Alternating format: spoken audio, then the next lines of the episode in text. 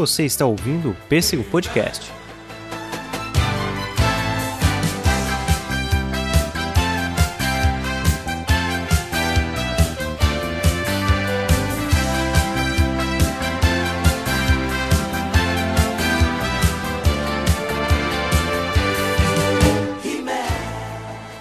E aí, atômicos e atômicas, eu sou Pedro Gonçalves, este é mais um Pêssego Podcast. Finalmente estou voltando, estava com saudade de gravar. Estou aqui há, há, um, há bons anos indo, já estamos chegando no episódio número 100. Eu estou muito, muito, muito contente com isso. E muito obrigado a todos que fazem a audiência, que fazem acontecer esses quase 100 episódios. E o primeiro episódio dessa temporada já é uma coisa para trazer aquela empolgação, aquela nostalgia, que é para falar de He-Man. E para de falar de He-Man, ninguém mais, ninguém menos que Ronan Barros, do Fórum Conan, porque Conan, He-Man tem, tem tudo a ver e não tem como negar que você é um grande fã de He-Man também, né, Ronan? Olha, acho que sou um pouquinho, tá? eu, eu sei, cara, que assim, que tem fãs mais dedicados do que eu. Eu só não vou negar, eu convivo no meio deles, assim, eu até sei que tem muita gente dedicada. Mas eu eu coleciono, eu coleciono bonecos, eu leio as revistas, certo? Eu acompanho as histórias, então eu acho que eu conheço um pouquinho. Não, e, e, é muito bacana voltar a falar de He-Man, porque que, quando nós costumávamos falar, ah, vamos falar de He-Man, o pessoal é, vai falar, vai falar pela nostalgia, entre outras coisas, mas agora não, nós estamos falando porque é algo atual, é, voltou. Assim como uns anos atrás, e ainda está tendo, isso é maravilhoso para nós fãs de Conan, que voltou a Conan Mania, e pra gente que gosta, quanto mais conteúdo, melhor. O He-Man está voltando com tudo, veio com novos bonecos, novas releituras, graças à Netflix. É, cara, na, na virada do ano passado, tá? Antes mesmo da Netflix até anunciar essas possíveis né, adaptações é, do, de He-Man, Uh, havia uma linha de brinquedo que, de He-Man, uma linha de brinquedo de He-Man que foi ressuscitada, assim, ressuscitada não, ela foi iniciada, tá? Que é a linha Origins. Eu falei uhum. ressuscitada porque ela busca aquele teor dos brinquedos antigos da década de 80. Tá? Sei. Tá? O, o, o, molde não é igual, o molde é, ele é modernizado, né? ele tem mais é, articulação e tudo, mas o molde é um pouco parecido. A, a, os bonequinhos são troncudos, muito fortes, é, então, é, aquele sim, a meio achatadinho e para pro Exatamente, lado. Né? Uhum. Tá? Começou isso, né? Acho que foi no final de 2019, não, não me lembro muito bem a data, cara, quando foi o lançamento. Mas o fato é, esse brinquedo estourou, cara. Tá? Principalmente, principalmente entre colecionadores de 40 anos. Que Sim, era. Né? Resgatou. O...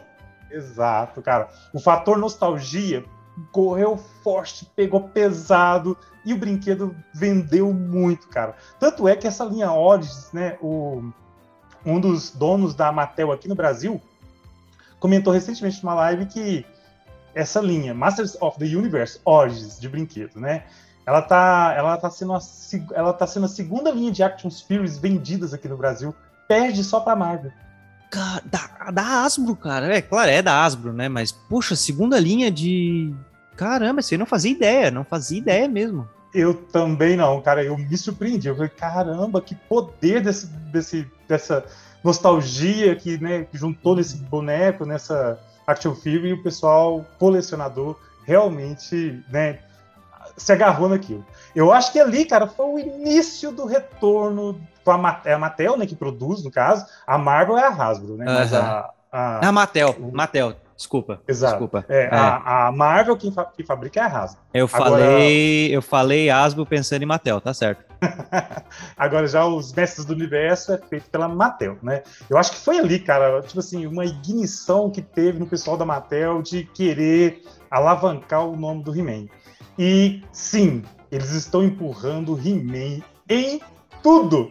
E aí vem os desenhos, né? Já são mais dois desenhos. E, e, e é He-Man, né? Bonecos de He-Man pra tudo quanto é tipo e tudo quanto é gosto, tá? Eu, eu tenho vai... os originais. Eu tenho o Castelo de Grayskull lá dos anos de 83 e o, e o He-Man, cara. É, cara, é maravilhoso. Vaca, né? Eu não tenho tá? Do, do original lá da década de 80 eu não tenho nenhum, tá? A minha família na época não tinha condições financeiras de bancar um brinquedo desse, cara. A gente passou por um certo aperto naquele período, então eu não tive acesso. Cara, eu só fui ter agora a realização de ter um boneco do He-Man agora, depois a, de velho. A minha mãe é enfermeira, né? E aí ela cuidava, ela cuidava de um senhor, senhor ricão, assim, advogado e tal. E aí eu era criança, meu irmão menor ainda, meu irmão ia até mais lá. O... E o velhão tinha os filhos dele, mas como ele era chatão, meio que a, a família se afastou. Sim. E... Mas ele gostava da gente, ele gostava da gente. E aí ele deu o castelo, que era do filho dele. Nossa. Deu o castelo e o boneco pra gente. Uh, imagina a alegria, imagina. Uh, tá Nossa. louco, cara. O, o Castelo, ah, nessa linha Origins também saiu o Castelo, cara, e ele é muito parecido com o original. Muito parecido. Esse eu ainda não tenho, tá? O precinho dele ainda tá meio salgado pro meu bolso, mas futuramente, quem sabe, né? E, e para quem tá nos ouvindo e não sabe, assim, já conheceu direto da animação, o He-Man ele surgiu por causa dos bonecos. Por causa dos bonecos da Mattel. Mattel criou a linha Masters of the Universe e, vinha com mini revistinhas, né? Exatamente, cara. É, a, a Mattel, ela. Bom, ela tinha, alguns anos antes, ela tinha recusado a, um acordo com a George Lucas, né, a Lucas Filmes, que era para fabricar brinquedos, né? E ela, o filme ainda não tinha sido lançado, ela ficou meio na dúvida se queria funcionar ou não, até porque já era comum, tá? Tipo assim, ter brinquedos associados a séries, filmes não era uma coisa muito estranha na época, não.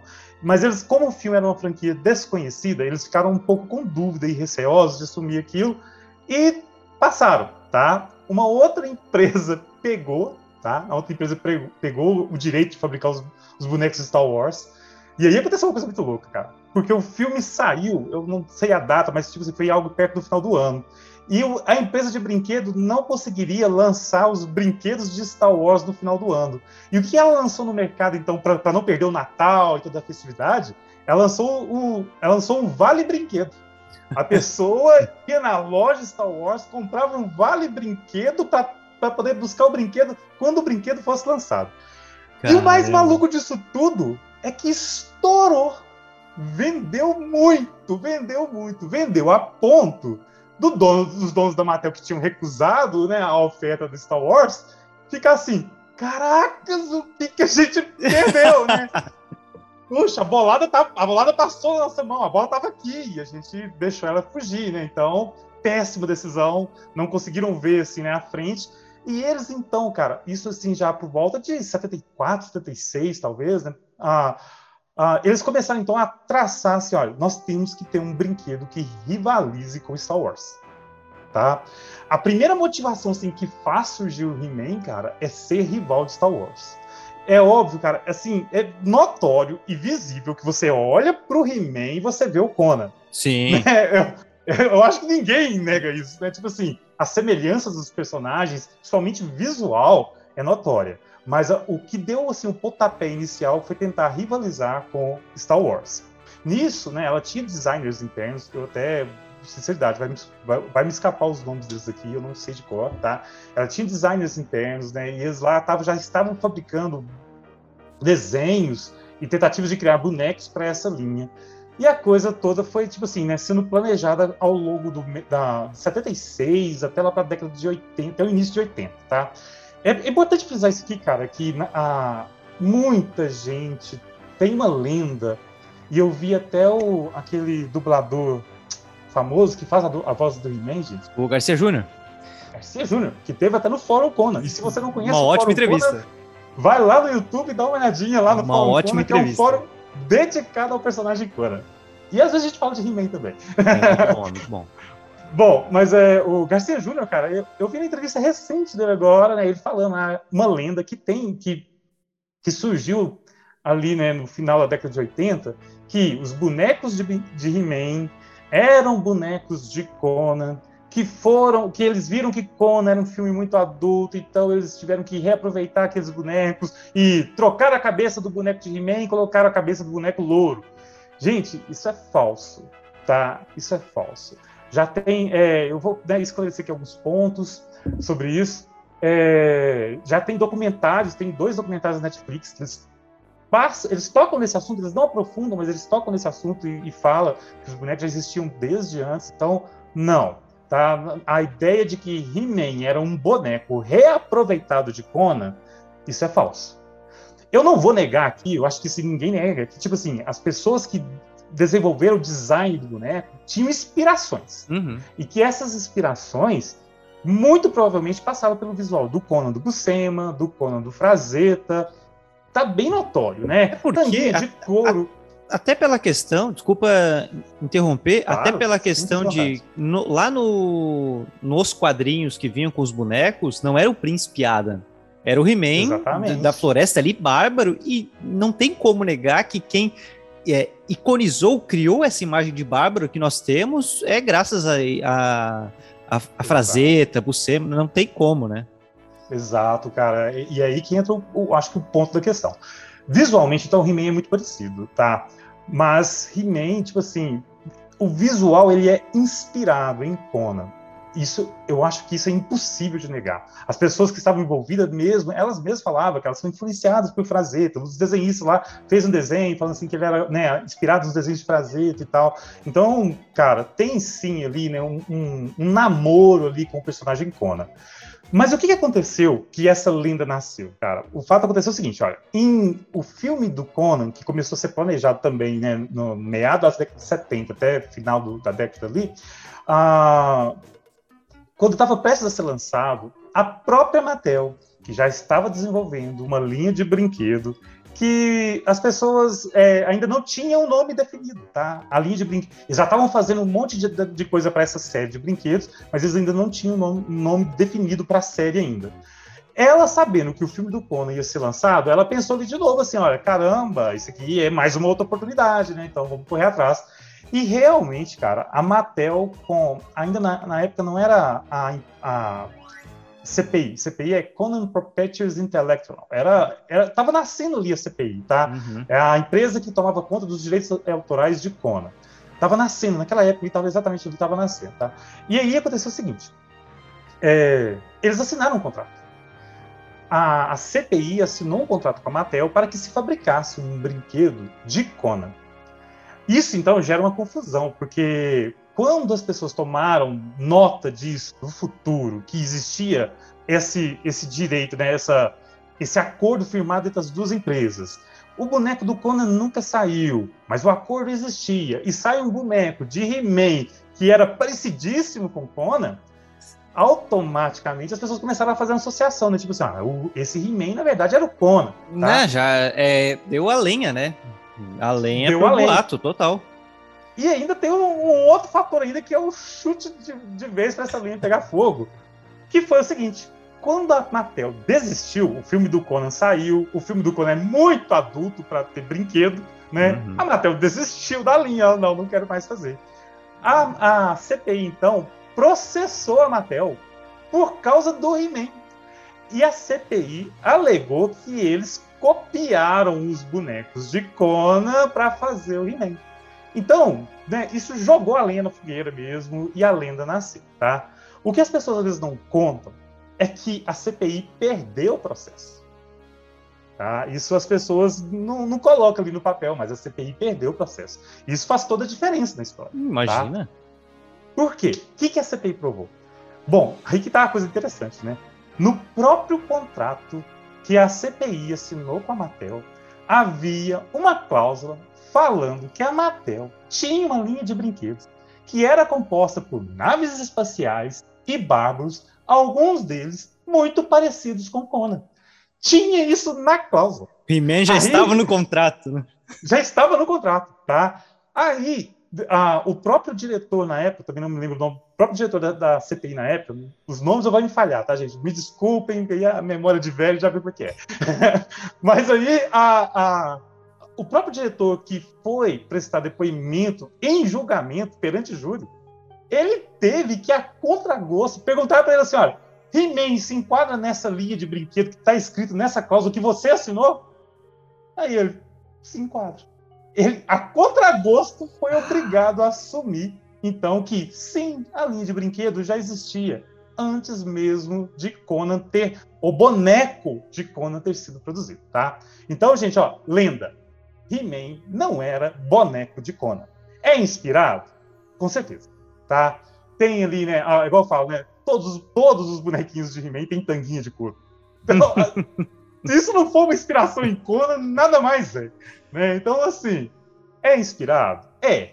Mas ser inspirado não é crime, né, gente? Uhum. A Marvel, a Marvel tem inspiração ainda descendo um monte de porrada de personagem, né? né? Uma nossa. pois é. Então, assim, né? Essa história de que os bonecos são os bonecos são a cópia de é, cópia de bonecos de Conan é falso. Aí, né, uh, eu já vi outras pessoas defendendo, ah, mas isso é mentira, isso tem, cara, não é não, cara, porque se você for parar pra pensar, isso teve julgamento, isso teve depoimento, isso teve advogados envolvidos e tudo mais, e ninguém, ninguém, nenhum desenhista, nenhum designer, ninguém defendeu o lado da CPI, sabe? Ninguém virou e falou assim, ah, não, era mesmo um boneco de Conan, fui eu que fiz e fui lá, eu fiz o boneco foi de Conan. Isso nunca existiu. As pessoas sempre falavam, assim, não, era um boneco de He-Man, tá? Então, então, gente, não, não é, tá? Vamos esquecer essa história. Essa é uma lenda urbana que nasceu e já tá, passou da hora de ser esquecida, tá? E He-Man agora, né, nasce então como boneco. He-Man, a primeira origem dele é a ideia de um boneco para rivalizar principalmente com Star Wars, tá? Eu, cara, eu admiro uma coisa, que é a coisa que eu mais admiro, que para mim, tá?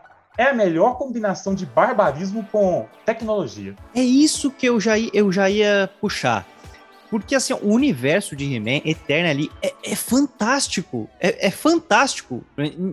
É muito, e é muito difícil tu conseguir unir o barbarismo com um universo high-tech do jeito que eles fizeram.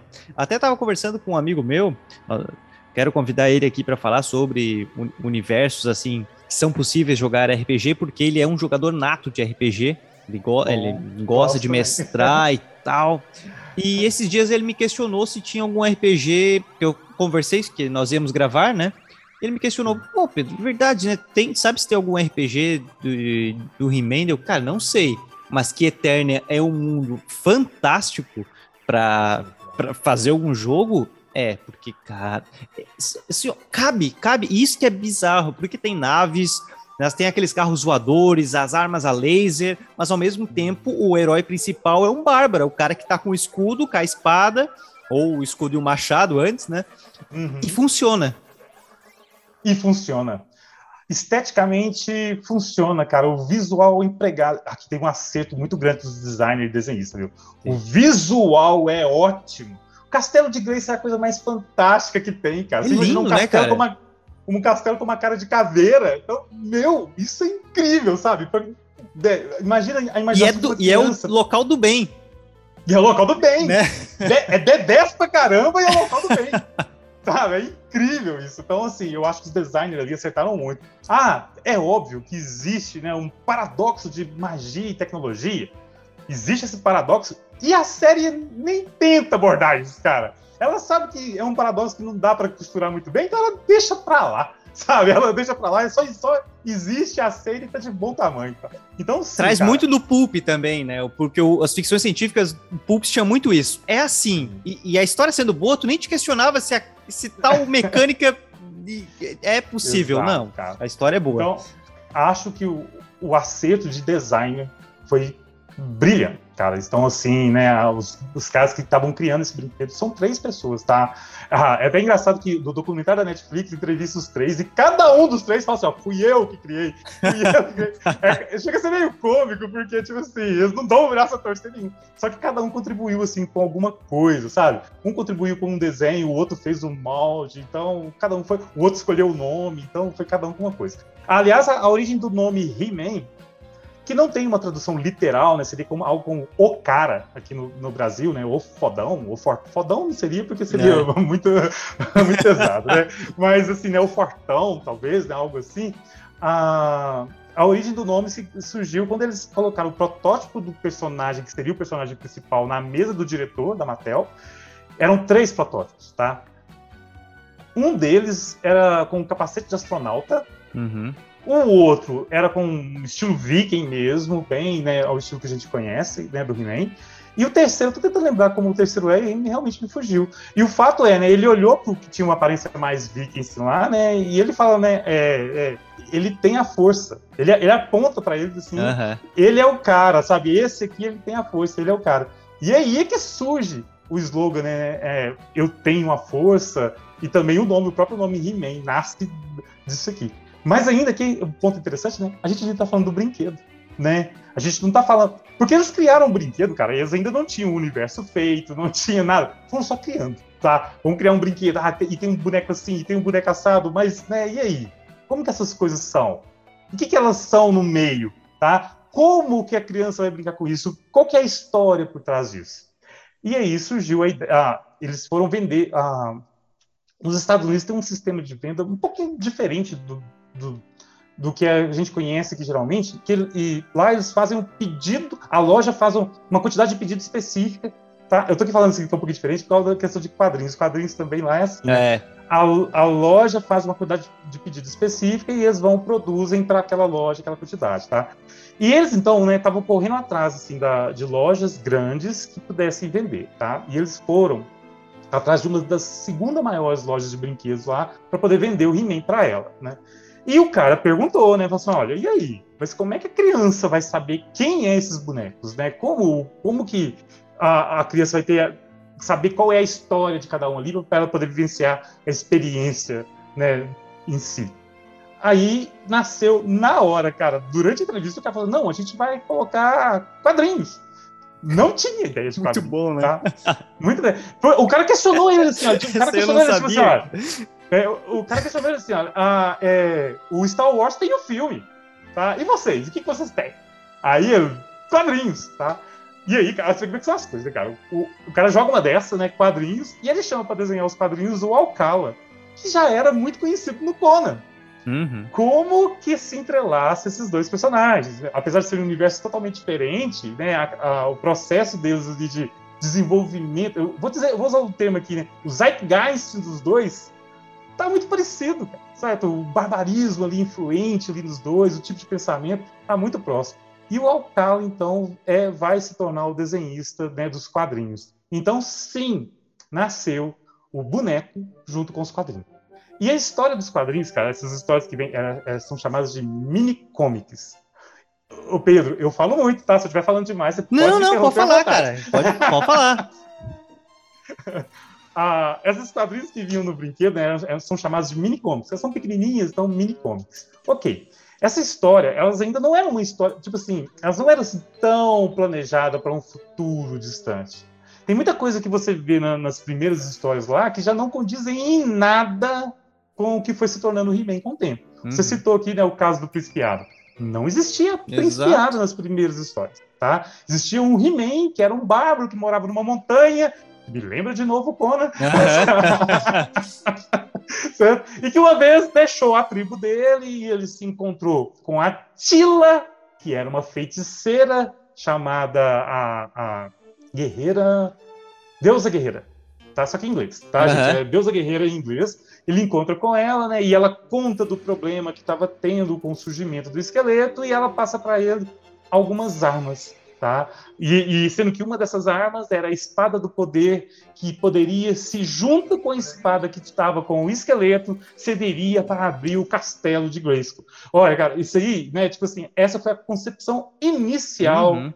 Né, do, do, projeto ali, tá? Uma curiosidade pessoal que está ouvindo é, e que gosta da DC é que o, o Bruce Timm, ele trabalhou tanto no, na, no desenho, depois da Funimation, mas ele também trabalhou nos desenhos, em conceito do, dos fundos e dos cenários dos quadrinhos, desses mini quadrinhos. E, porque, Ai, eu não sabia do Bruce é, Timm nessa, cara. O Bruce Timm e o... Pô, é o Paul Dini. O Bruce Timm e o Paul Dini, hum. que são hum. o, meio que os pais ali daquele formato de animação da DC, com Batman, Superman, Liga da Justiça e tal. É, eles trabalhavam no desenho animado. E aí, mas o Bruce Timm trabalhou nos quadrinhos, cara, pequenininho. Pois é, eu não sabia que tinha trabalhado nos quadrinhos, né? O Bruce Timm tinha trabalhado nos desenhos animados, isso eu até sabia. Nos quadrinhos é novidade, eu não sabia. O cara, os quadrinhos, então, né, tem muito, principalmente os primeiros quadrinhos, tem muita coisa que diverge do que é o He-Man que está na consciência do povo, uhum. tá? Principalmente ali os primeiros. E eles, cara, sem menor vergonha do mundo, eles fazem os retcon um atrás do outro e tá tudo bem. Eles não se importavam ter que mudar a história do nada. O próximo quadrinho já vi já tinha um piada, que não existia antes, mas tudo bem, e assim segue. Eles não tinham problema com isso, e tudo bem também, porque né, eu acho que é brinquedo de criança, não tinha uma. Crianças, principalmente naquela idade, não tinha uma exigência rigorosa pela continuidade das coisas. Matel né, criando multiverso muito antes. Pois é, e se tornou mesmo, né? Agora a gente até tem, eu tô com o quadrinho aqui do multiverso. Bom, mas, continuando aqui, né? O, o... Eu não li esse do multiverso ainda, eu vi, eu vi ali, mas não li ainda. Eu também não li, cara. Eu tô com ele aqui, chegou pra mim hoje. Chegou pra mim hoje. Caramba! Bom, mas assim, né? Saiu o brinquedo, né? Saiu o brinquedo, saiu então com as mini comics da loja, vendeu. Vendeu bem, tá? Vendeu bem. E a outra, e eles foram vender para uma outra loja. A outra loja pegou aquilo ali né, e falou assim: nossa, bacana. Aí só uma outra questão de questionamento que surgiu. Mas aqui está escrito que é para criança de 5 anos. Criança de 5 anos não lê quadrinhos. o cara que estava vendendo, que era um dos gerentes, chefes da, da Mattel, né, já de cara falou assim: não, mas vai ter o desenho também. Foi assim, do nada, não era planejamento. Vendedor desenho, é mas... vendedor, né? Não adianta.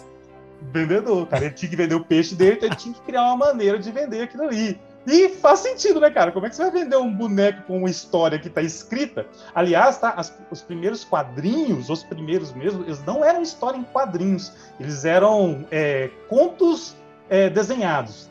Ele tinha assim um desenho e texto embaixo, Sim. outro desenho e texto embaixo. Depois, depois é que virou quadrinhos. Criança não tinha a menor chance de, de, de ler aquilo, né? Então, eles naquela vez saíram dessa loja, né?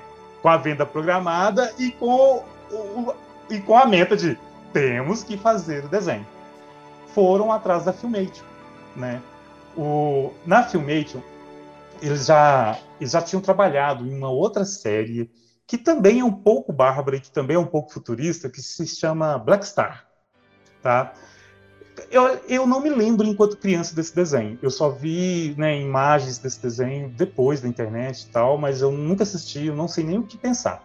E aí tem um lance interessante, porque esse desenho já usava as técnicas que a que a Filmation usava para desenho, já estava que usou no He-Man, já, já era usada nesse Black Star, que é o famoso rotos, rotoscopia. Uhum. Que é uma técnica, tá, gente? Que é uma técnica que eles têm atores reais filmando algumas cenas, né? Tirando, uh, fazendo a filmagem das cenas, depois eles pegam o take de cada cena e eles desenham em cima daqueles atores. A né? Disney fazia bastante isso, né? Fazia, cara, né? Era uma técnica. E pra época, isso, isso foi uma técnica, assim, não só revolucionária, né, como uma técnica nova, inédita e fazer os desenhos ganhar muito mais vida uhum. do que movimento mais né? fluido. Exato. Ah, passou então essa ah, essa carga para a Filmation fazer o desenho. A Filmation pegou todo aquele arsenal de personagens, né? E ela começou a alterar algumas coisas. Ela começou a falar assim, não, cara, Principiada nasceu no desenho tá, gente? Não, os brinquedos não geraram Principiadas. Uhum. O, o Principiada foi um brinquedo que só foi surgir depois que o desenho já era sucesso. E, olha, acho que é, é bobagem a gente tentar aqui falar sobre o sucesso do He-Man, que todo mundo. Na década de 80, houve a He-Man mania de uma tal força, de um tal poder que todo mundo assistia.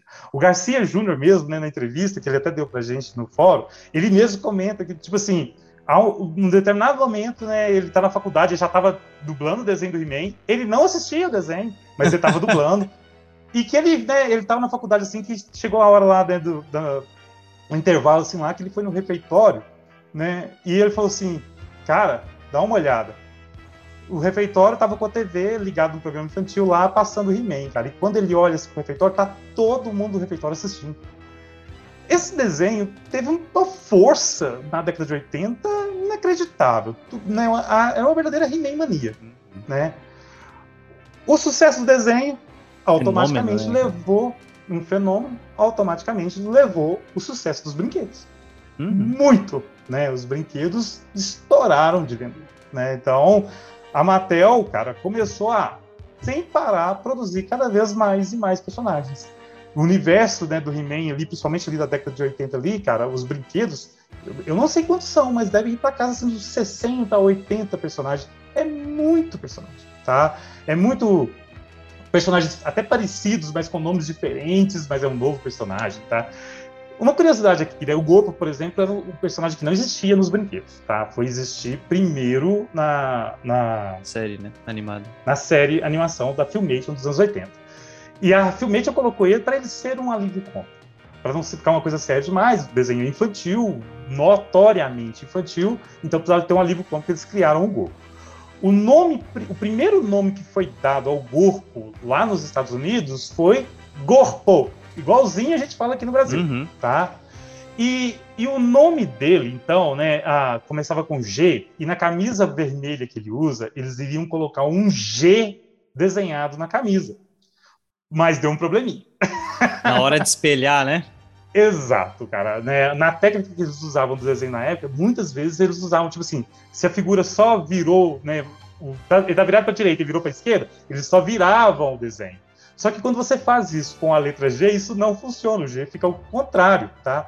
Então, para facilitar e não ter que ficar né, toda hora redesenhando a letra G, eles mudaram o nome do corpo para Orco. Lá nos Estados Unidos, o nome do nosso querido Gorpo é Orco, com K, tá? Aqui no Brasil, eu não sei o porquê que continuou Gorpo. Eu não sei, sabe o que eu acho que aconteceu? Isso, ó, meu, isso é teoria, não tenho nada, nenhum fundamento. Eu tô falando aqui uma coisa que não tem nenhum fundamento, então uhum. se não quiser acreditar, tem total direito de não acreditar, tá?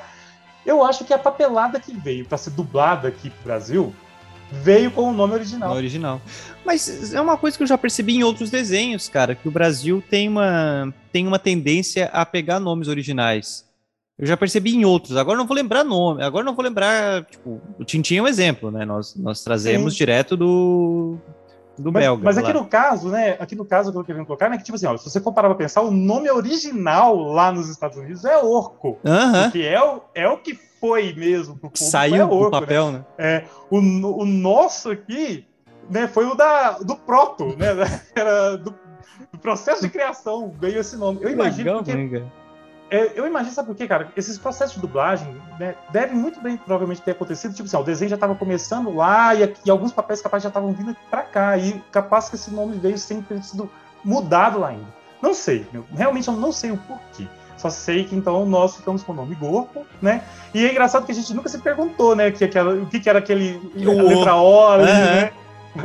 o que era aquela letra O? É um zero? É um O? O que é aquilo? Mas agora então fica aí a resposta. Aquele O, na verdade, é o início do nome dele, que é Orco. A gente só aceitava. O... Sim. a, a Filmation, eu falei Funimation duas vezes antes. É Filmation. Só que eu, eu, porque eu li uma notícia antes da gente gravar e aí eu fiquei com Funimation na cabeça. Mas a Filmation ela ganhou muito dinheiro naquela época, nos anos 80, por causa dessa tecnologia, né? Cara, assim, eu não, não tenho um acompanhamento da Filmation, o que, que ela ganhou, não. Né? Eu sei só do He-Man. He-Man foi sucesso. Ela vendeu uma, uma grana boa, assim.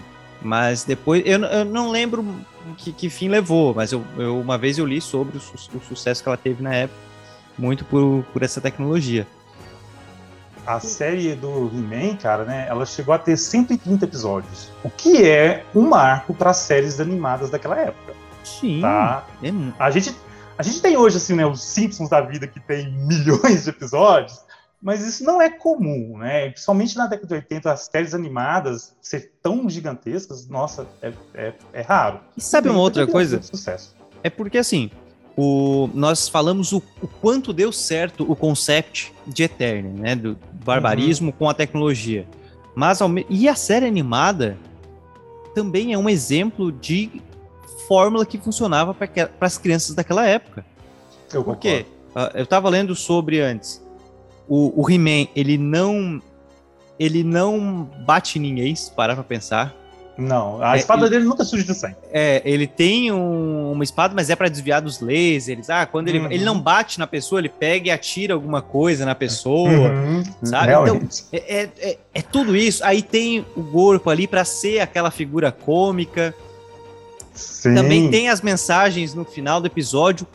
Ela foi toda bem feitinha, toda bem formuladinha para vender para criança. Ela também e... é uma aula, cara, de para aquela Não, época. Com certeza. Assim. Tá? E tinha uma coisa, cara, da, ali na década de 80 que tinha muita questão da do positivismo ainda, da profissionalização. Eu vou fazer uma associação muito maluca aqui, mas você vai entender. a, a, aquela ideia do, das pessoas se tornarem profissionais em algo, né? Então, ali na década de 80, isso começa depois da Segunda Guerra Mundial.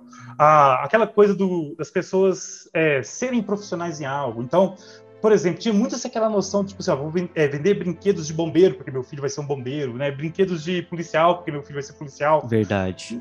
No que, que eu tô querendo chegar com isso aqui, tá? Eu tô querendo chegar ao seguinte, olha, era muito comum naquele período que se semelhasse é, crianças se, se, se encontrassem em espelho em adultos isso eu, eu, não sei se eu consegui bem transmitir a ideia, mas tipo assim, olha, na criança ela, ela tinha a visão nos adultos sobre o que, que ela gostaria de ser. Uhum. Aí você, você pegar então né, o He-Man desse desenho, né? Ele não é cartunesco.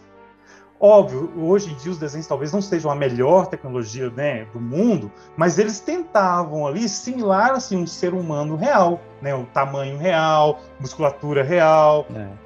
Gente, não tô pondo aqui, né, porque assim, o desenho é um pouco antigo, então tem alguns ali, né, alguns deslizes ali do desenho e tal, mas né, há uma tentativa de similar né, o ser humano adulto. É. O, gente, o Adam, do desenho, ele deveria ter 16 anos. E ele é um ser humano adulto. é um adultão, é. Um adultão. Ele, é, ele é igual o He-Man, na verdade, só mudou a cor ele só fica Ele só fica moreninho. Só fica moreninho. O poder dele é ficar moreno. Bom, mas aqui, né, ele era para ser uma, ele era para ser um adolescente, né? Ele era para ser um adolescente com a responsabilidade de se tornar o grande herói. Mas visualmente, né, ele ali era um, um adulto. E tinha essa coisa então, né, do da criança tentar visualizar nos adultos o que elas gostariam de ser. E o desenho vem e entrega um desenho em que todos os personagens em si, a maioria deles, são adultos. adultos. Uhum tudo isso cola muito bem pro desenho, tá? Naquele momento. Hoje em dia isso não acontece mais, cara. Você pode ver que boa parte dos desenhos voltados para criança tem um traço ou mais cartunesco ou mais animação em 3D. É. Por, porque o nosso momento né, de mundo, a gente não tem mais jogado para as crianças essa carga do o que você vai ser quando adulto. Isso a gente mudou essa conversa, né? A gente agora, agora é o seguinte, aproveite ser criança, né? Exatamente, cara. Então, o jeito do desenho mudou, o formato do desenho mudou. Então, não, a gente não tem mais aquela linha. Aí a pessoa vai comentar aí, né, tipo assim, lá no, no, no seu podcast, né, tipo assim, ah, mas a gente tem os animes. Sim, tem que se pensar, gente, que quando a gente fala uma coisa, a gente não está pondo uma regra determinada e delimitante, tá? As coisas continuam existindo. Só que a gente está falando assim, no global, no geral, uhum. né? No geral, há uma mudança de conceito para desenhos infantis, né? Não são mais tão, com desenhos tão adultos, com personagens adultos, como foi feito na época do He-Man. E para aquela época aquilo funcionou muito bem, cara. Um acerto gigantesco. A moral, né, cara? Você, você, você tocou aqui o ponto de que ah, tinha que a lição de moral. Isso uhum. aí foi colocado no desenho para que os pais apoiassem o desenho. Outro acerto. É, foi muito esperto, cara. Os caras foram muito espertos quando fizeram isso. Sabe? Outro acerto, viu? Impressionante. Como a quantidade de acertos num único desenho. O, um dos donos, né, quando foi chamado da Filmation para assistir né, a, a, o episódio teste, né, ele foi lá, sentou lá na sala de cinema lá para poder passar o desenho e passou o desenho assim lá. Ele comenta isso na Netflix, tá, gente? Um documentário é, Brinquedos que Marcaram Infância. Mar é, eu acho que Brinquedos que Marcaram Época, se eu não me engano. Mar Exato, acho que é isso mesmo, Brinquedos que Marcaram Época. Ele comenta, ele, ele fala assim que quando ele viu que assim lá, né, que ele tava com um outro gerente do lado dele, assim, que ele olhou pro gerente, ele abriu a boca e Uau! Isso vai ser um sucesso, certo? Dito e feito, foi isso, né? Não, vendeu demais, vendeu demais. Eu vou, eu vou falar das outras séries ali, mas eu ia deixar isso para depois, mas já que a gente tá falando em fórmulas, visse o assistisse já o remake remake agora? Saiu He-Man e os Mestres do Universo? Eu assisti tanto essa porque a Netflix nesse ano ela lançou dois né, desenhos de Mestres do Universo. A primeira foi do Kevin Smith que tenta continuar a série da década de 80, de onde ela havia parado, né, recontando a história. E eu até acho que ela faz isso bem, cara, tá? Ah, tem alguma coisinha ali que não, não bate com a história do passado? Tem, tá? No, isso eu não vou negar, não. Mas eu já acho que ela funciona bem, ela me agrada bem para lembrar da série do passado. E a gente também teve um remake total, né, cara? Isso, é, eu vou, eu vou puxar depois Mestre do Universo Salvando Eterna ali, mas para falar do remake, que, que é, é, um remake, é remake, total, total. Eu só vi dois episódios para nossa gravação aqui, mas eu achei que acertou muito para criança de hoje. E tá fazendo sucesso lá nos Estados Unidos. Eu achei que eles jogaram muito bem. Porque assim, ficou aquela pegada 3D, na questão mais infantil, os traços ali, uhum. mas com elementos com elementos que atraem a criança de hoje e que lembram muito o videogame. Lembra muito a estética dos atuais jogos. Total. Fortnite, né? Nossa, lembra muito Fortnite. Lembra muito Fortnite. Lembra, cara. Pois é, mudou e... a estética. Não, né? mas ah, então, outra coisa que, que eu me que me agradou, é, assim, é como eu comentei, eu até fiz um vídeo rapidinho, porque o pessoal tá encrencando e, e sempre fala, ah, estragou minha infância, não sei o que, não sei o que. Cara, eles estão vendendo é. para um público novo. Tem material é. pra gente? Tem. tem. Tem uma porrada de coisa. Eles estão querendo vender para criança nova. É, que tá tudo muito mais high-tech, aquela coisa bem de videogame. Uhum. É, e é aquele, pô, legal, série vende para criança, a criançada tá gostando. Não é algo que eu assistiria, mas que eu achei muito interessante é que eles trouxeram algumas coisas das revistinhas. No sentido, é, a feiticeira ali, a Tila, né? É ela, ela é a Tila e é, é a menininha uhum. ali. É, o Adam, ok, ele é Adam, se transforma, mas ele tá morando lá no, na floresta. Uhum. Cara, sim, é, realmente. Eu assisti, tá? Eu assisti esse, eu, as duas séries novas que saiu, eu assisti tudo. Tá tudo em um dia só. então. Maratonou total. total. Bom, cara, assim. Acho muito acertado para criança do momento atual. O He-Man, quando foi criado lá na década de 80, né, ele se apoiou em Star Wars e barbarismo e criou aquele desenho.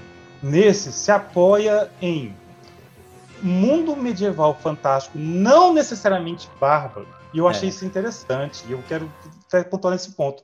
Porque atualmente a Dark Fantasy faz mais sucesso do que Espada e Feitiçaria.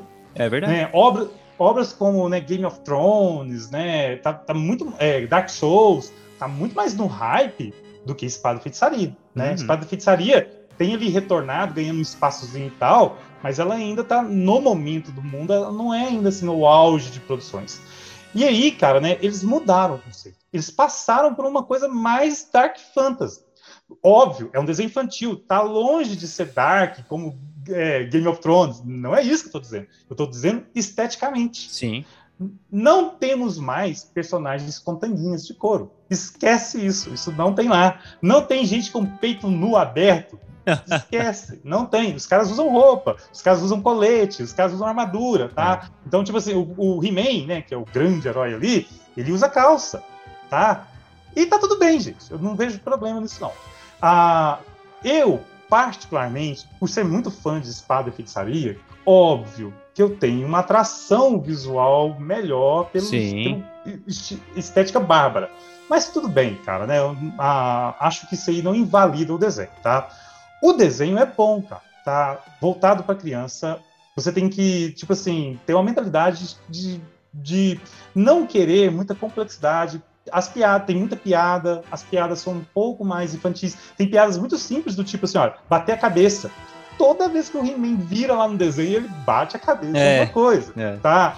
E é um tipo de piada bem infantil, né? E que acontece muito. Tem uma piada lá, cara, que pra mim vai ter vergonha ali. Tem uma piada com xixi, cara. O, o Adam tá querendo fazer xixi e ele não sabe aonde fazer xixi, porque ele não descobriu aonde é o banheiro do castelo de Grayskull, tá? Aí ele fica querendo mijar no capacete de um, fica querendo mijar na bacia do outro, tá? Uma piadinha que, assim, para mim essa piada não funciona mais, porque eu já cansei, eu já tô maduro demais com uma piada dessa.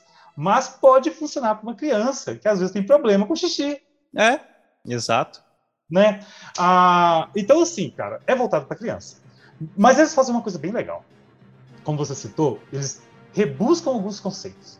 Tá? Rebuscam alguns conceitos da, dos quadrinhos antigos, rebuscam alguns conceitos que também estão nos desenhos antigos, e eles criam uma história nova. E eu até te digo mais, cara. Tipo assim, eles estão criando uma história nova, lisinha, costuradinha, que homenageia todos os conceitos antigos e é uma história totalmente nova, independente. Tá? Uhum. Acho que o ponto maior disso é o esqueleto. Porque o esqueleto é tio do He-Man. Keldor. Como é que é, é, como é que nasceu? Como é que nasceu essa teoria maluca do que o esqueleto? Uh -huh. Isso não tá no desenho antigo. Não está, tá, gente? Isso na série dos anos 80 não há nenhuma menção que o esqueleto fosse tio do He-Man. Depois que a série já tinha acabado, a série acabou em 84, eu acho que foi. E em 86, os brinquedos ainda eram lançados, tá? Uhum. E lançaram um quadrinho, uma mini comics dentro de um dos brinquedos que se chamava, a história se chamava Em Busca de Kelder. Nome em inglês, né? Church in uhum. Kelder. Ah, e que nesse quadrinho, tá? O Randor contava que ele tinha um irmão chamado Kelder que sumiu e que ninguém sabia onde ele estava. Randor, pai que... do Adam. Exato, pra Randor, tá, pai do é... Adam. Exatamente. Ah, e aí, né, o pessoal meio que parte em busca, assim, né, tentar descobrir ele. E o esqueleto toma conhecimento disso, né, e o esqueleto faz de tudo para tentar impedir que ele descubra aonde que está Keldor. No final dessa história, tá, o, há um ponto assim que, né, que o pessoal está se perguntando assim, nossa, então o que, será que aconteceu mesmo com o Keldor? Porque eles não conseguem fazer, eles não conseguem encontrar o Keldor. E os heróis estão meio que se perguntando assim, nossa, onde é que né, estão o Keldor e tal. E o esqueleto vendo aqui no globo assim lá, ele simplesmente fala assim, ah, vocês jamais saberão o que é Keldor. Dando a entender, cara, que ele fosse Keldor. Aham. Mas isso só numa subjeção, sabe? É muito subjetivo. Jogou tá no ar. Jogou no ar, tá? Uhum. Nunca, nunca confirmaram isso. Teve uma série de 2002 que fez muito sucesso, né? Essa série também brinca com isso, mas a série também não afirma, tá?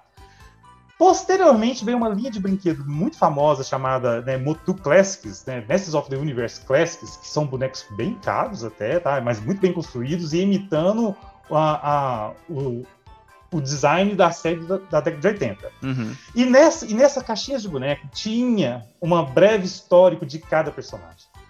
E no personagem esqueleto, lá fala que ele era antes Keldor, que era meio irmão de Randor, não irmão, meio irmão de Randor. Ele é de uma ele é, é meio irmão porque ele é de outra espécie, por isso que ele tem a pele azul, né? Aí é que tá, né, as confusões. Porque é aquele lance que eu falei dos retcon, né, cara? Porque uhum. eu acho que quando fizeram o desenho lá, ninguém nunca pensou que, ah, ele é meu irmão. Hum. Eu vou ser sincero, cara, eu nem gosto muito dessa ideia do meu irmão, não. Quando eu, quando eu descobri essa história de, ah, o quê? Ele é meio irmão do, do He-Man, eu achei assim, pô, velho, você tem um universo inteiro e o maior inimigo da galáxia é seu tio? Uhum. achei é, é clichêzinho, é clichê, sabe? Bem clichê, bem Hamlet. O, né? bem... Na série de 2002, só mostra o Keldor se transformando, né? Mas não fala Exato. que ele é tio. Não fala. Uhum. Ah, o, os, os, ah, os, produtores da série chegaram a comentar em entrevistas que sim, ele é meio irmão uhum. do Randor. Mas, cara, só é, em off. Uhum. Isso nunca foi pro desenho, nunca é firmado isso no desenho, tá? Mas agora voltando aqui no desenho da Netflix. A Netflix, por exemplo, ela abraça isso com todas as forças e coloca que o, o tio né, do príncipe Adam é mesmo o esqueleto. Uhum. Ele, o desenho, na verdade, mostra a transformação do príncipe, do, do tio, né, o Keldor, em esqueleto. Né? E tá bem bacana essa transformação. Foi, foi aos pouquinhos ele se tornando foi, esqueleto ali. Eu né? acho que foi quatro episódios, se não me falha a memória, cara. Foi gasto quatro episódios dessa nova série. E, cara, né, eu vou ser sincero, eu não gostei muito do tio do He-Man, mas uhum. o esqueleto ficou show. Ficou cara, monstrão, ele é... né? Ficou gigantesco, e ele... assim. E o humor dele é meio coringa, tá? caótico. Ele é caótico. E ele faz piada assim com as coisas caóticas. E, cara, gostei. Pra, pra mim, foi o grande personagem dessa série, tá? Mas a série tem um aspecto visual bem diferente lá da década é. de 80. Eu comentei aqui, né? Na década de 80, as crianças espelhavam os adultos. Uhum. Hoje em dia, não tem isso mais, gente. A criança não se espelha nisso. Aí, os desenhos infantis não tem esse aspecto visual mais. Os desenhos infantis é bem 10, né? Entre outros aí. Então eles fizeram um conceito para criança, tá? E, sabe, e abraçando. Uma outra curiosidade é que um do, dos designers da, desse do, do, novo é o Jeff Matsuda, que é um cara que eu gosto demais. Eu nunca tinha visto um trabalho dele em algo 3D. Que Jeff Matsuda é o responsável por The Batman, que é aquele bem quadradão do Batman, e ah, as tá. aventuras de Jack Chan. E Olha. eu gosto muito daquele traço dele, que é bem quadradão, e ele foi é. um dos responsáveis. Mas em, também, nunca tinha visto nada em 3D, assim. Ficou, nesse ficou... também, né? Nesse também, apesar de ser em 3D, também tem um aspecto meio quadradão. É né? quadradão, é quadradão. É, é quadradão. Ah, há um outro cara também envolvido na arte, cara. Eu tô, acho que o nome do cara é Tim Kelly. tô um pouco em dúvida. Eu fiz uma postagem lá no fórum sobre ele, que esse cara fez os protótipos antes do desenho sair, cara. E ele fez nesse desenho, né, estilo meio. Uh, meio. Uh, como eu falei aqui, Fortnite, assim, né, cara? Uhum. Só que teve uma diferença. Ele fez Bárbaro.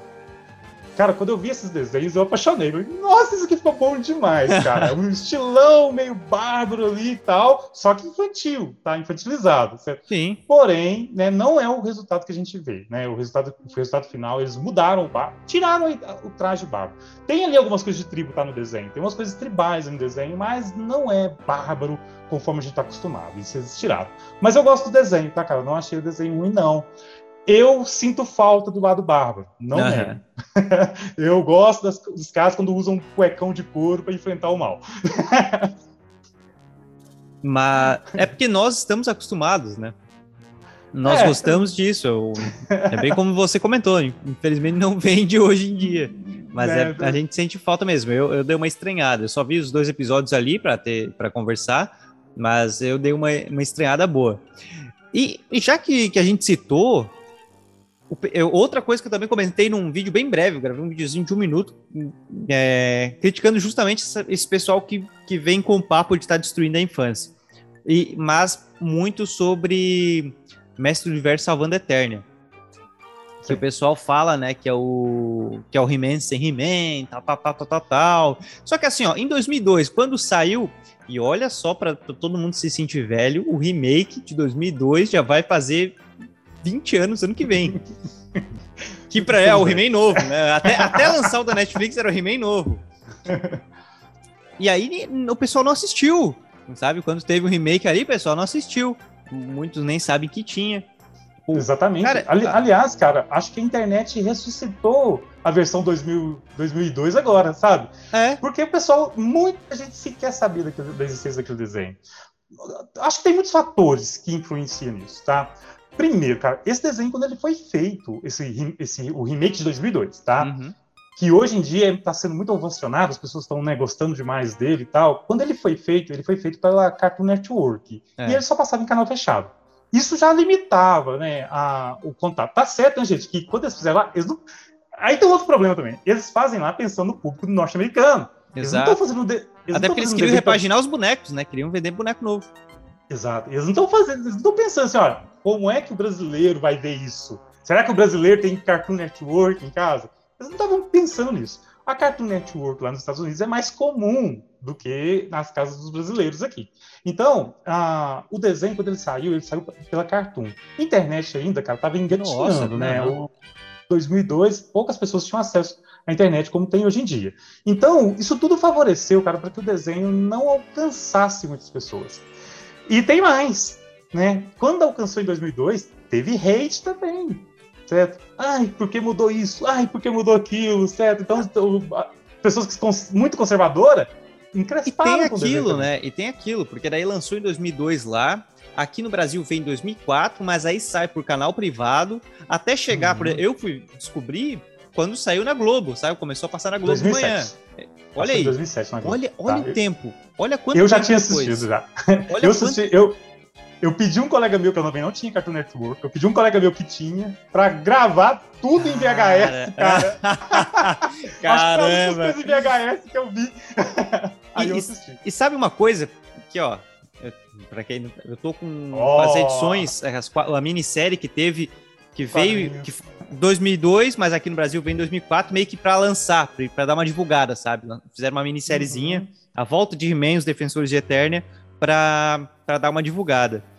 E, e, isso aqui eu achei. Para quem tá nos ouvindo, né? Você tá mostrando quadrinhos. Eu tô mostrando os quadrinhos, eu tô mostrando essa minissérie.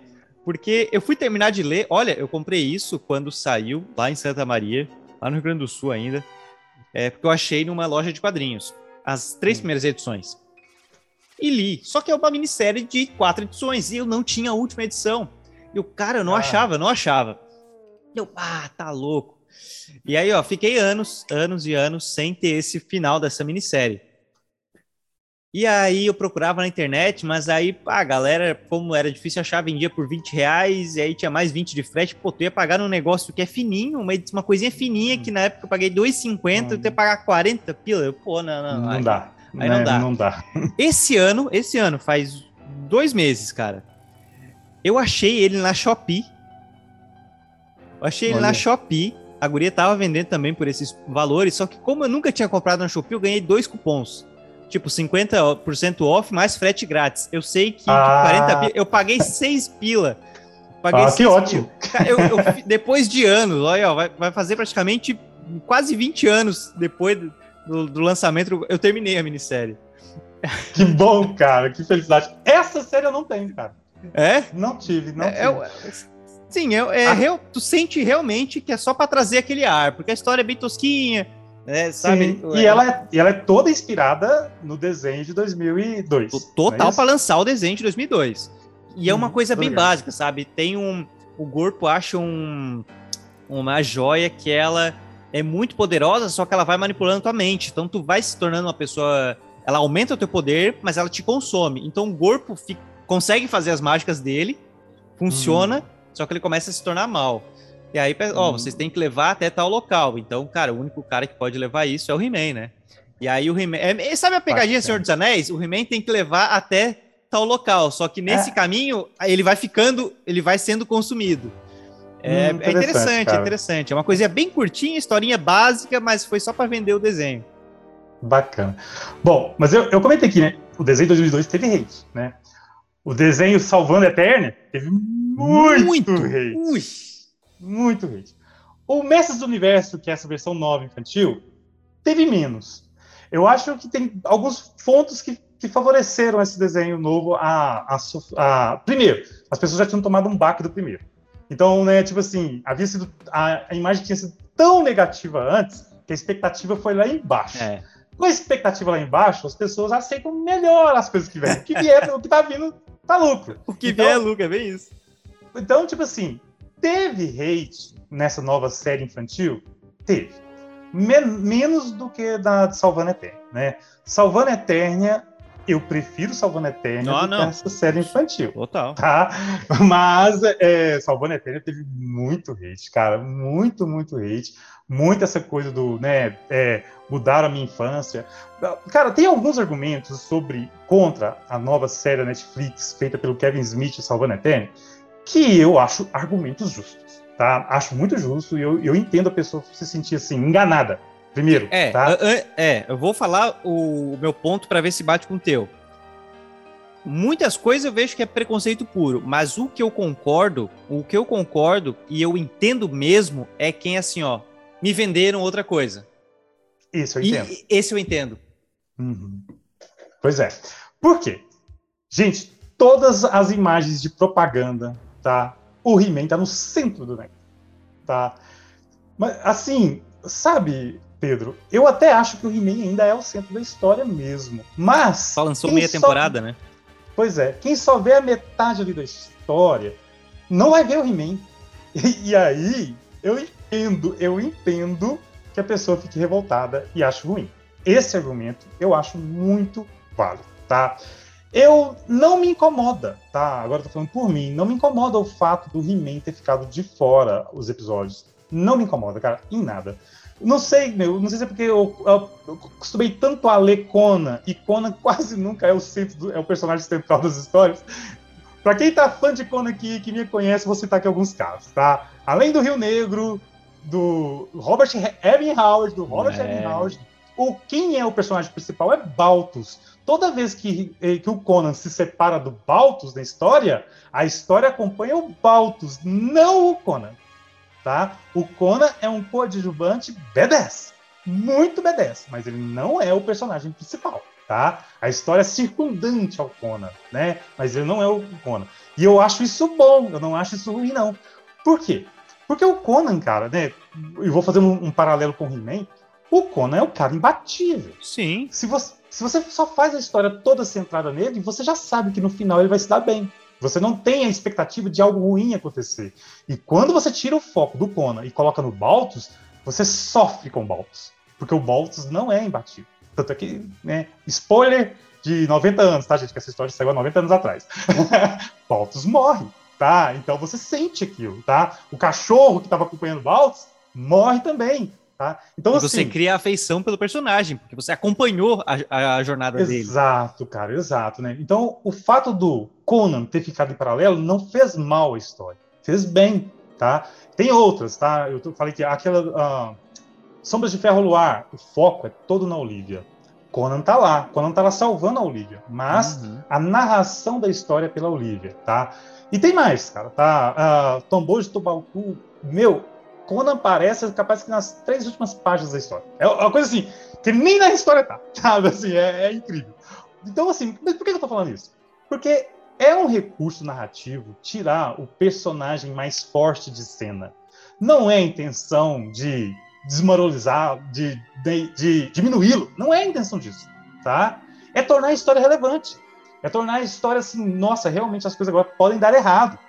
E é. o He-Man cai muito nisso, cara, porque lá na década de 80, gente, o He-Man salvava o dia todo dia. Todo dia, às 8 horas da manhã. Não, 8 horas não, ele passava ali 11 horas, mais ou menos. Por aí, todo é. dia às 11 horas, ele salvava o dia, não tinha erro.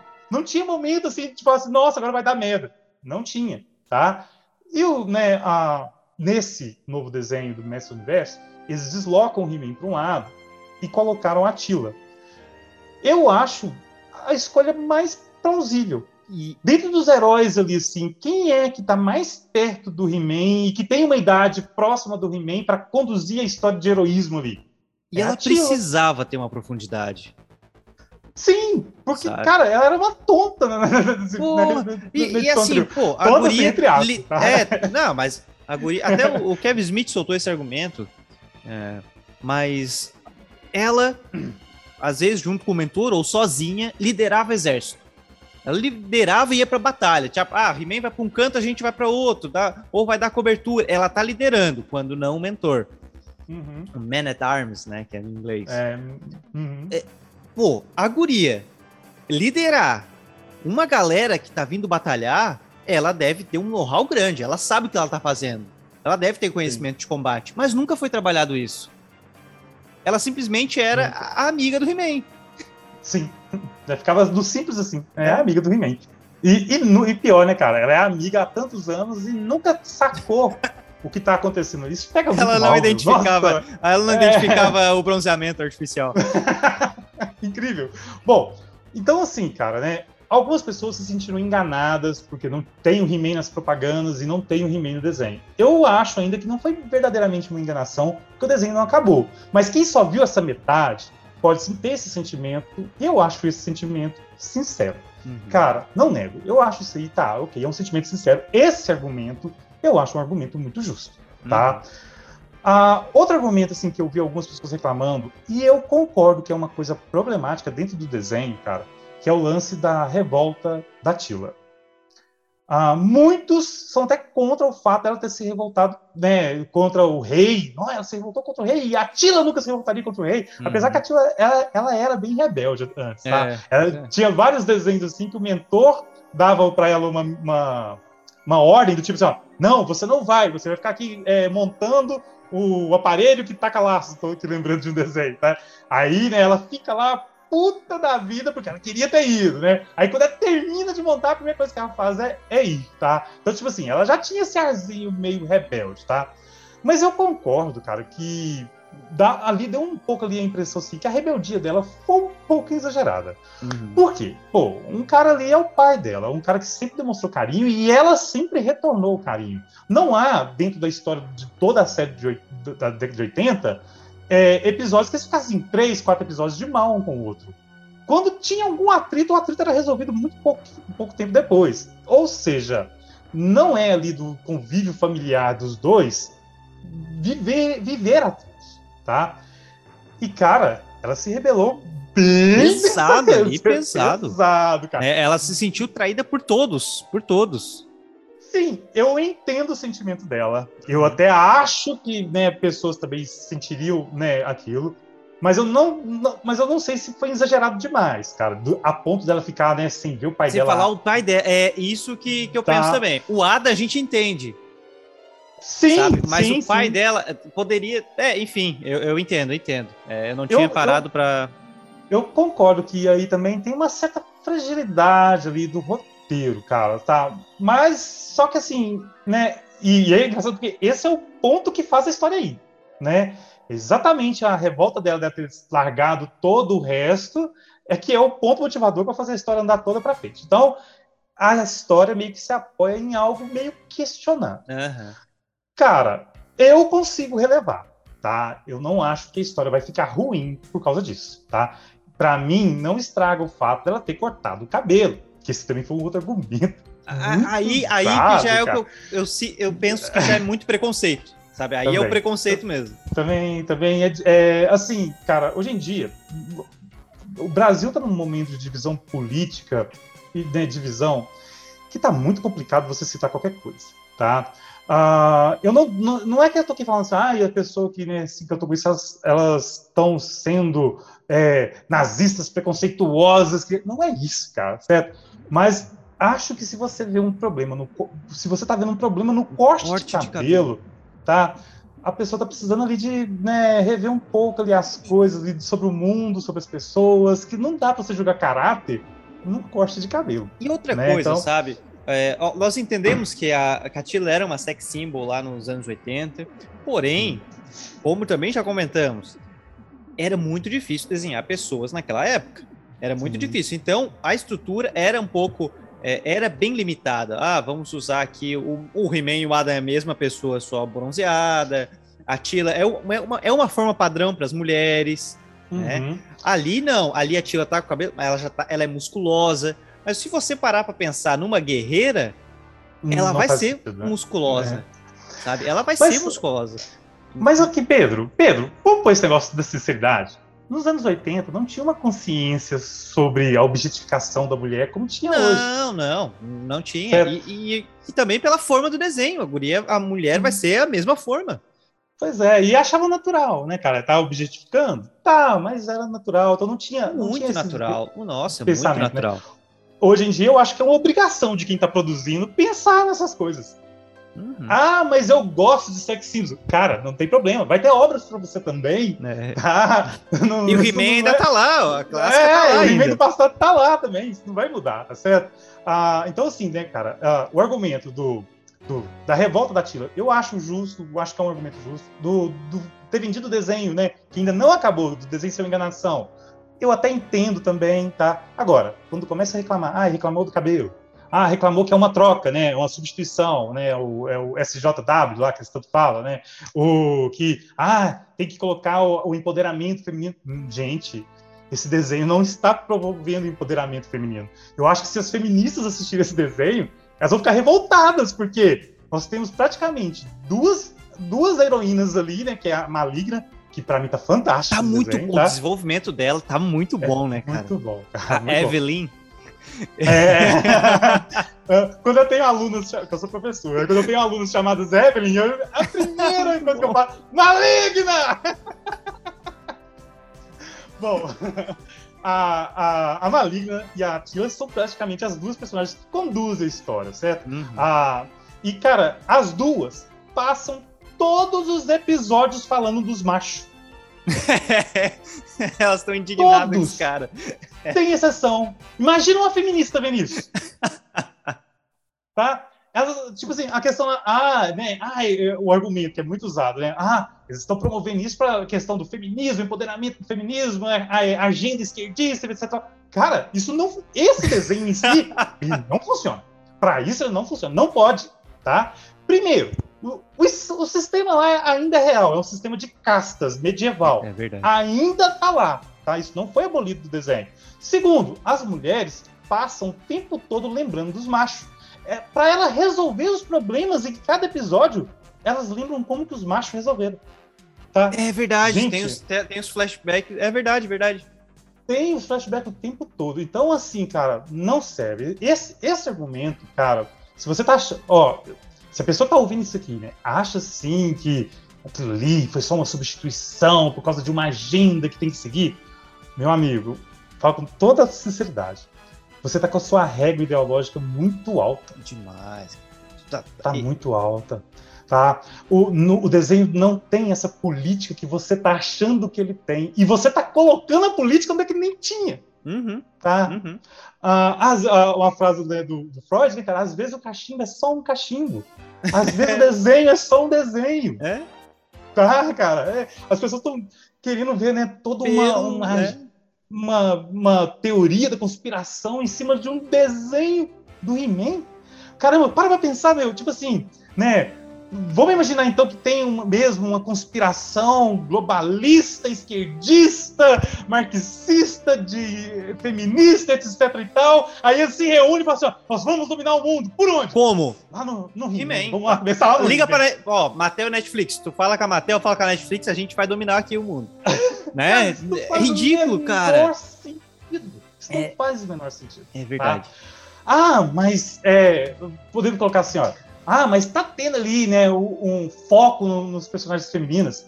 Gente, nós já estamos no século XXI, certo? A gente tem que ter inclusão em todas as partes, em todos os sentidos. Isso não é por si ruim. Mas a galera Tá. fala isso e não lembra que lá na série clássica é 130 episódios. O esqueleto Uhum. ele aparece em 71.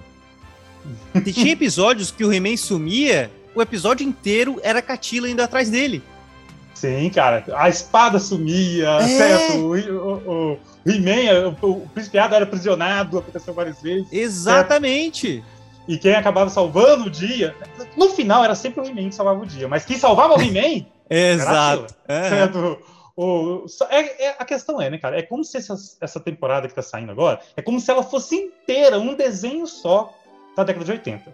E, e muita gente, eu acho que não conseguiu assimilar muito bem esse conceito. Tá? Achou que era para ser igualzinho na década de 80. E aquilo eu acho que não funciona mais pros dias atuais, tá? Exatamente. Ah, esse, esse argumento, então, de agenda, né, etc e tal, eu acho muito ruim, tá? Muito ruim. Ah, ah, mas tem ali foco nas personagens femininas? Poxa, ainda bem que tem. Estão as personagens femininas provando que os homens são uma bosta e não valem nada? Não tem isso. Não tem mesmo. Não tem, tá? Ah, mas ah, todos os personagens. Esse foi um, um argumento que me falaram também, tá? Os personagens masculinos estão todos. É, são todos submissos às mulheres. Isso é falso. Isso não é verdade, tá? Ah, o, o mentor, ele tinha se exilado. Ok, tá? Quando a Tila salva ele, a Tila vai conversar com ele, ela convence ele a ajudar. Ele quer ir para buscar as espadas. Mas aí ela fala assim: "Ah, não, peraí. Se o Roboto é igual a você, né? Vai o Roboto, você vai pro castelo e fica protegendo o castelo. Eu achei muito bom isso aí, cara. Pois é, essa, essa ideia foi muito boa, né? Não, Aham. e aí acontece, e aí deu pronto, né? Então, tipo assim, a pessoa virar pra mim e falar assim, ó, tá vendo? Ele tá obedecendo a Tila. Mas ele tá o ponto. ele não obedeceu. Porque na sequência do episódio, a Tila é capturada pelo aquático.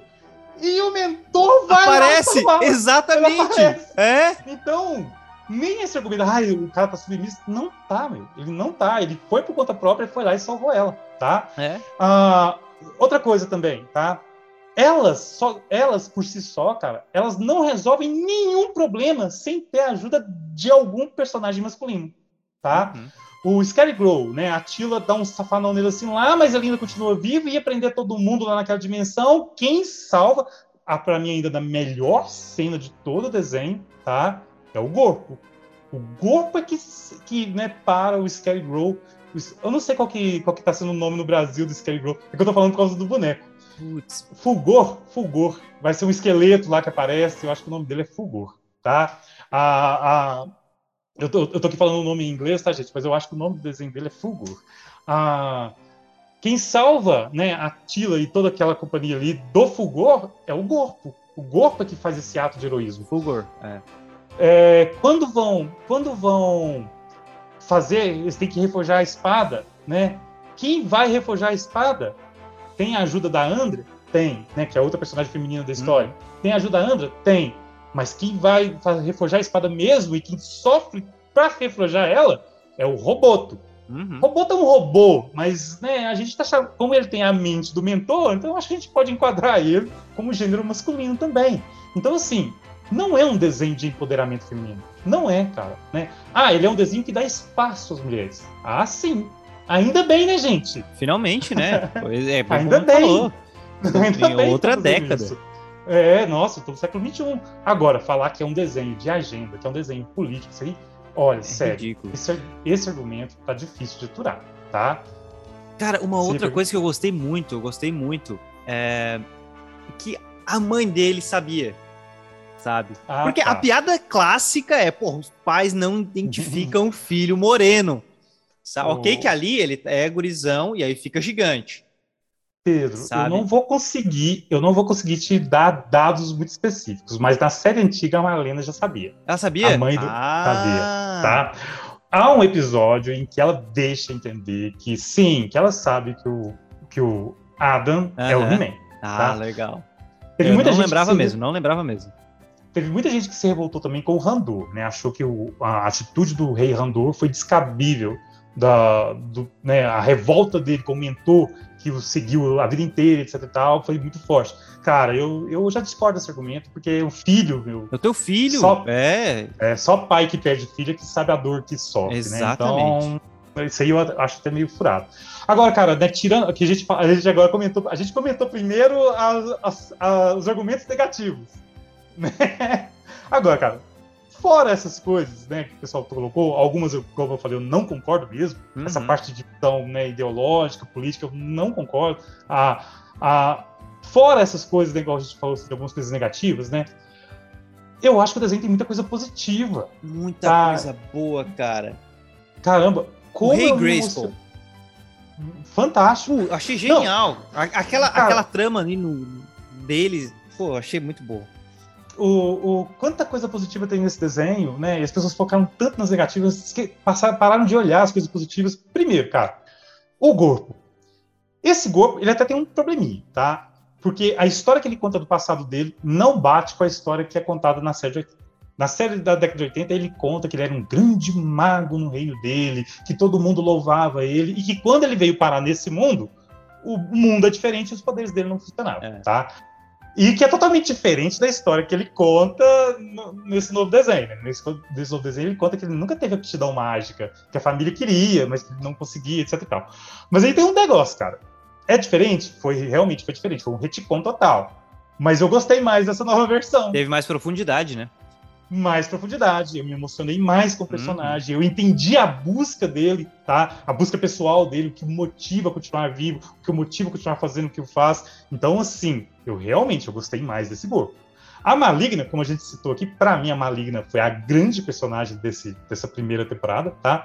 Ah, cara, a Maligna foi aprofundada de uma maneira que a gente nunca imaginou. Uhum.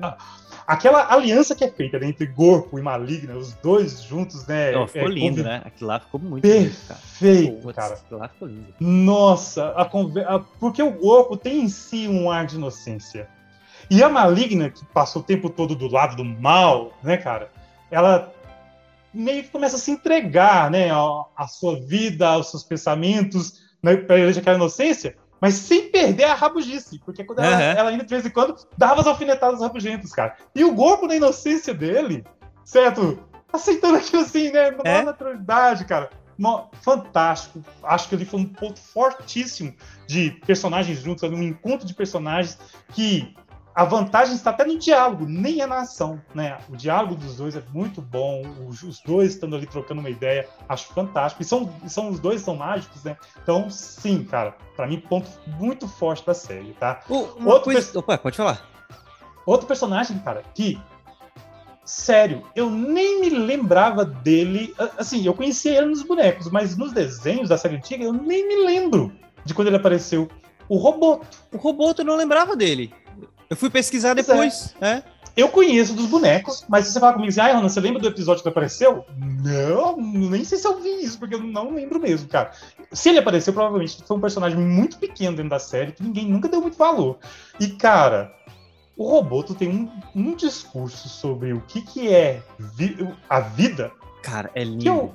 Que eu, achei fantástico, tá? É aquela velha discussão, né, da inteligência artificial. O momento né, Asimov ali no He-Man, né, cara? Total, cara. O momento Asimov é uma discussão que a gente já viu em outras obras, né?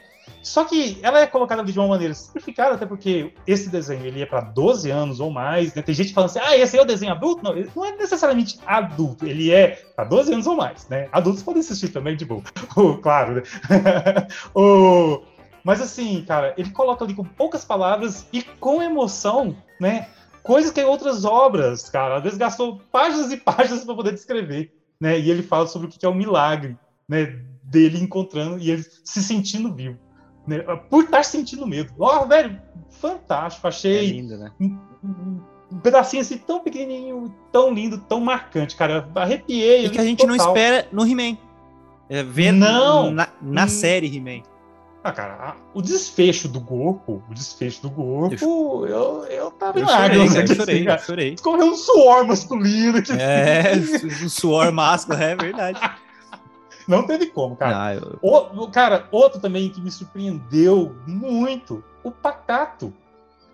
Gente, o eu achei muito emocionante as partes do Pacato. Quando ele conversa, não sei se porque teve, eu tive uma lembrança da década de 80 muito grande, quando ele conversa com a Tila sobre a Tila dando ele o nome, cara, eu lembro do episódio. Cara. O, Pô, o Pacato, meu. assim, falando daquele jeito. Tila. O Scooby-Doo, assim. É. Saudoso Orlando Drummond, que fazia é. a voz original, né? Mas, daquele jeito né? dele e e passava emoção, sabe? Demais, ah. cara. Ele ele fala, ele, tent, ele tentando convencer a Tila, né, a fazer a booster. E é muito engraçado quando você imagina que a voz da razão vem de um gato verde. mas, mas sim, né? Ele tá ali com uma voz da razão, pregando a razão para ela. E ele rebusca né, o episódio do passado, quando ela oficializa o nome dele. Porque, na verdade, o nome não nasce dela, tá? O nome nasce de umas crianças que estavam chamando ele de Cringer, uhum. que é o, o, o nome do, do pacato, né? Que é vergonhoso, né? É. Seria algo, em tradução seria algo para isso. Que no Brasil virou pacato e eu gosto muito de pacato. Eu gosto de pacato, não. cara. Na série de 2002, a dublagem não traduziu para pacato. Não, deixou Cringer. E ficou né? muito estranho. Eu achava muito estranho, cara. Concordo, também achava. O... Bom, e, e, cara, e teve uma cenazinha já no último episódio com o Pacato, que também foi outra também que me remeteu os desenhos, que, nossa, essa também eu me escorreu. Foi quando ele vê o Adam. Nossa. Ele pula sobre o Adam, ele pula sobre o Adam e começa a lamber o Adam, que é exatamente o mesmo desenho que o estilo de desenho de, de cena que acontecia quando ele pulava sobre o Adam na década de 80. Década de 80, cara, é verdade. Ai. Ali, cara, foi de novo, cara, escorreu lá. Coração vai a mil, né? O coração foi a mil. Então, assim, sério, cara.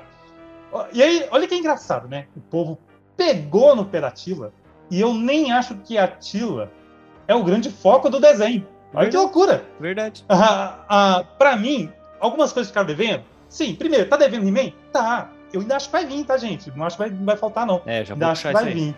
É, ah, mas a Tila foi uma personagem que teve maior foco nessa, mas ela não me emocionou em momento nenhum ainda, tá? Eu espero que nesses decorrer dos outros episódios a Tia consiga ter alguma cena de emoção tão forte quanto a Maligna teve, quanto o Gorpo teve, o Roboto teve, porque eu quero sentir, né, essa empatia pela, pela Tila como eu senti para esses outros personagens, uhum. tá? Eu costumo, quando eu falo dessa série, cara, eu costumo comparar ela com a Sociedade do Anel do Senhor dos Anéis, tá? Sim. Por quê? Lá a gente tem uma missão. Quem leva a missão à frente, que está carregando o fardo, é o Frodo. E eu não conheço até hoje ninguém que tenha o Frodo como personagem principal. Não, o herói é o Sen. pois é. O Sen, é o Aragorn, Sim. é o Legolas é tal. Todos os outros são muito mais atrativos para o público do que o Frodo em si. Frodo só leva, eu, né?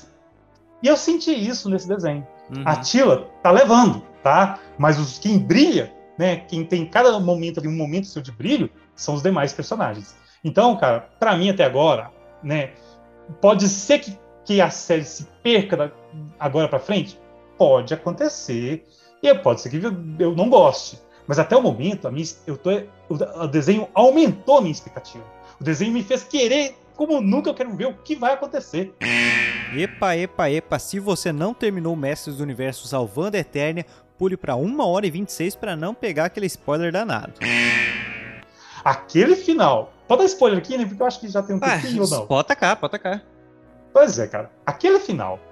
A Tila vai no mundo dos mortos, porque o He-Man, pra quem já viu isso, sabe que o He-Man morre no primeiro episódio, né? Aí a Tila vai no mundo dos mortos e volta com o Ada.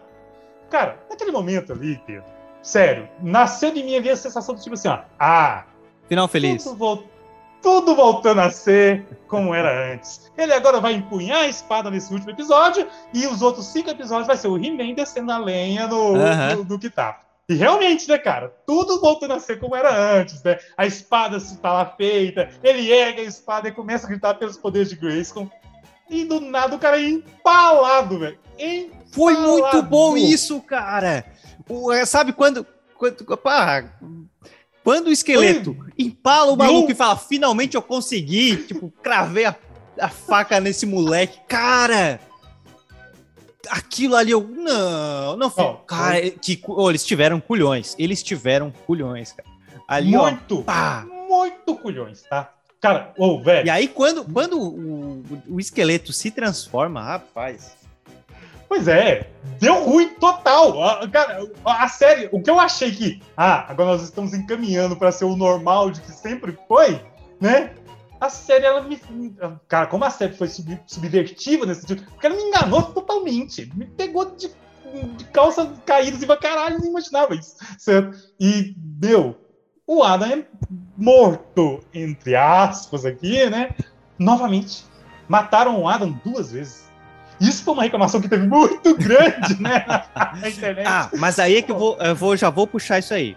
É, lá, quando o Adam tava no céu e conheceu os campeões, aí Uhum. pra quem né, gosta dessa questão de que foi inspirado no Conan e tal, lá tem um campeão que é o Conan. É, é o, Viper. Conan pura. É. Literalmente. É o Conan puro, cara. É o Conan puro. Eu gostei muito, porque, né, como fãs, nós gostamos de ver aquilo. É uma homenagem Claro. legal. Fica, E aí? Dá uma sensação, né? Tipo assim, ah, cara, podia tanto ter um desenho do Conan. É, Nossa, dá vontade, né? Queremos. E aí, quando, quando saiu, acho que eu vi ontem, ontem, que saiu a, a capa da parte Pôster. 2, que aí É, tem o. Savage He-Man. Uhum. Ah, que massa. Aí saiu o bonequinho também. Saiu, o He-Man selvagem ali. Eu, cara, que Isso. massa. Não, não sei se Oh. vai ser o Adam, o que, que vai ser aquilo ali. Eu realmente eu não sei. Eu sei que é um bárbaro grandão, gigante e com cabelo lo- grande e loiro. E eu quero ver Uhum. isso. Porque Cara, muito doido isso aí, viu? Bom, olha, o desenho já tinha terminado, me deixando com uma expectativa altíssima. Altíssima. Eu fiquei, eu fiquei injuriado pelo fato de ser o último episódio. Eu queria mais de todas as maneiras, certo? Bom, aí agora veio essa informação, né? Foi ontem que foi lançado o pôster que tem lá o Savage He-Man, né? Que é aquela ideia inicial do He-Man que a gente já É. tinha falado aqui, que o He-Man era um bárbaro selvagem que morava na montanha. Tá. Exatamente. Tem lá um- uma imagem do Savage He-Man enfrentando o deus esqueleto, né?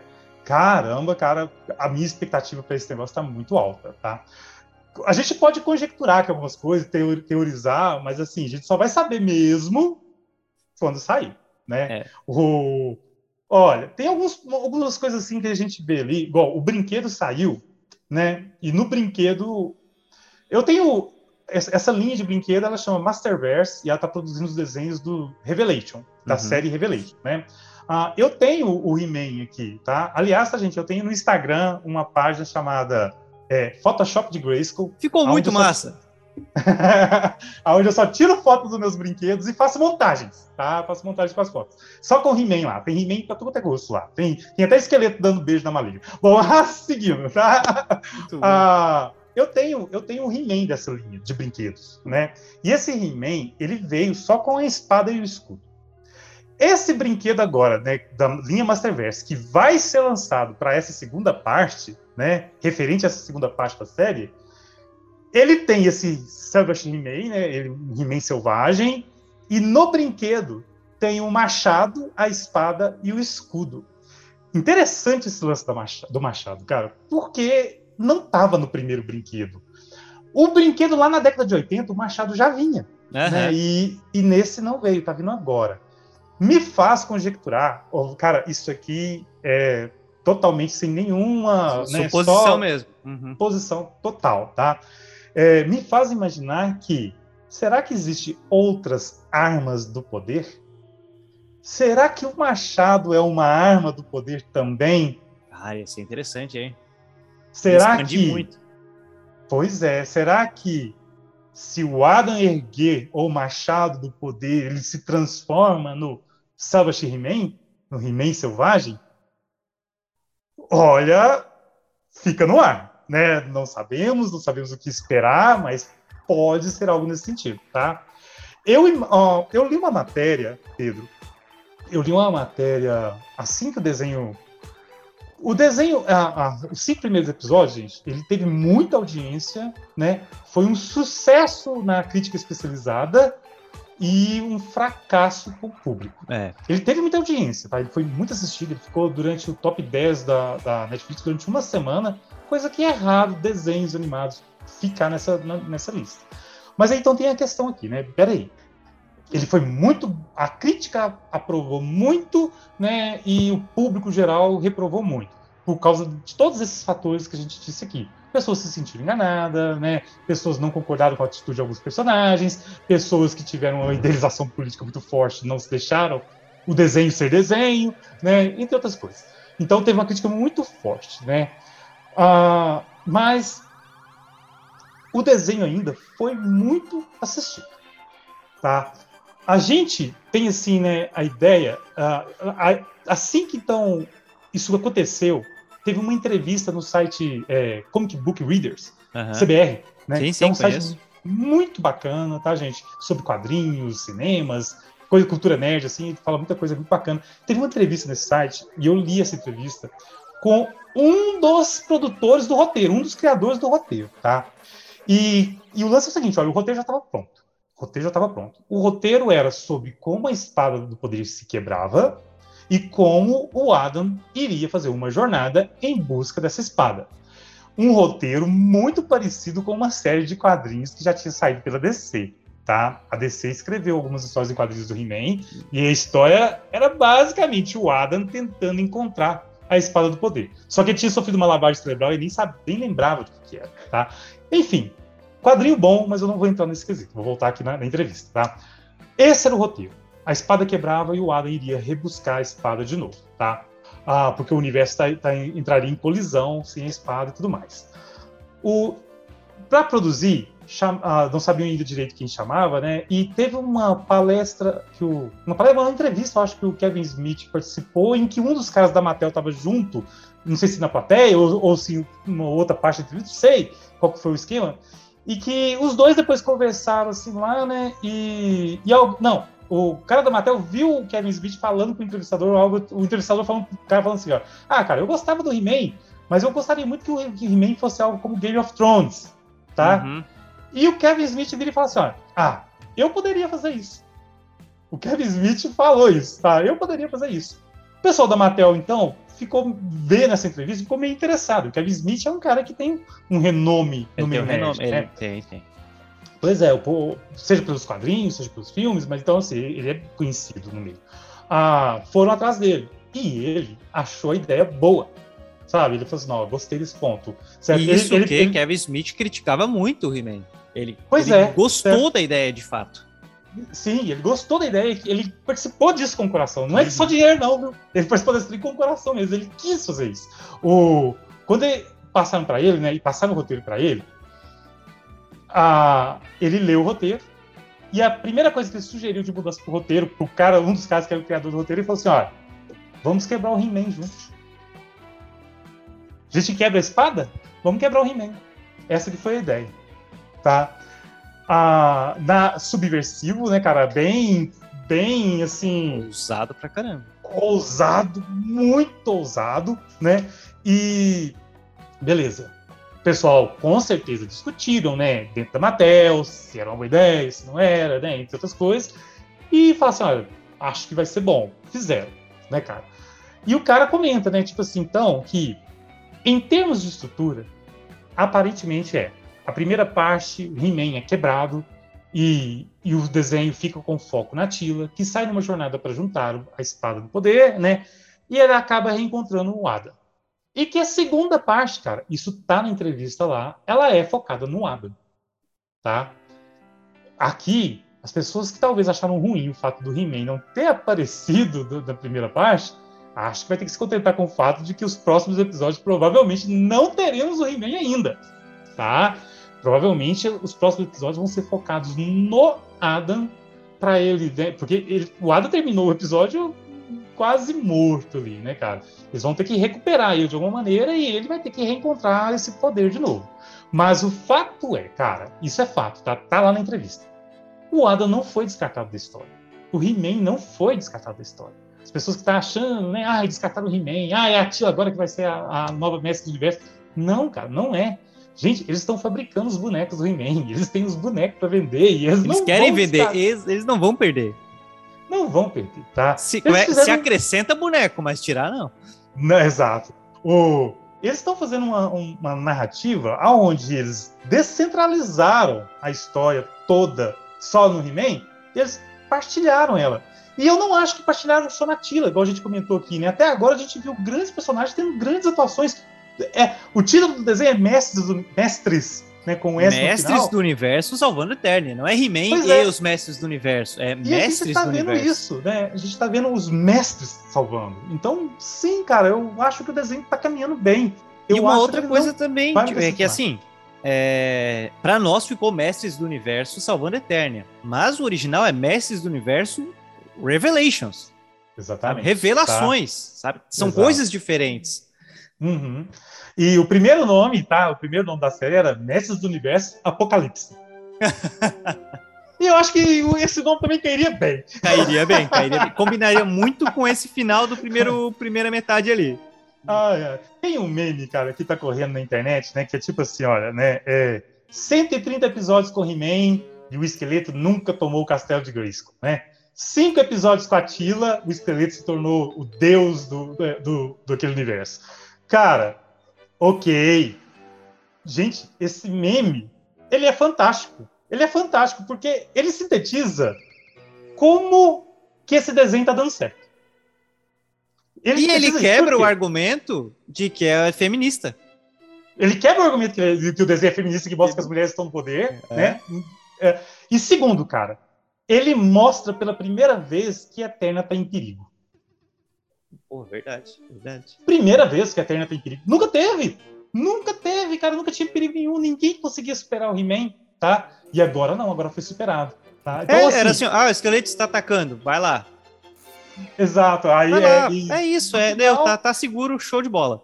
No final, ele não, ele nunca usava a espada dele, né? Mas ele é. pegava alguém e jogava alguém no poço. Jogava. Bem assim.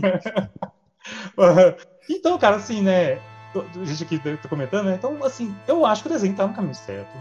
Porque se, se você não tem a sensação do perigo, não há nem por que você ter o desenho em si, cara. Né? E aqui tem uma coisa interessante, né, cara? Que o último, né, que saiu o desenho infantil, você não viu o final, eu não vou te dar spoiler dele, não, cara.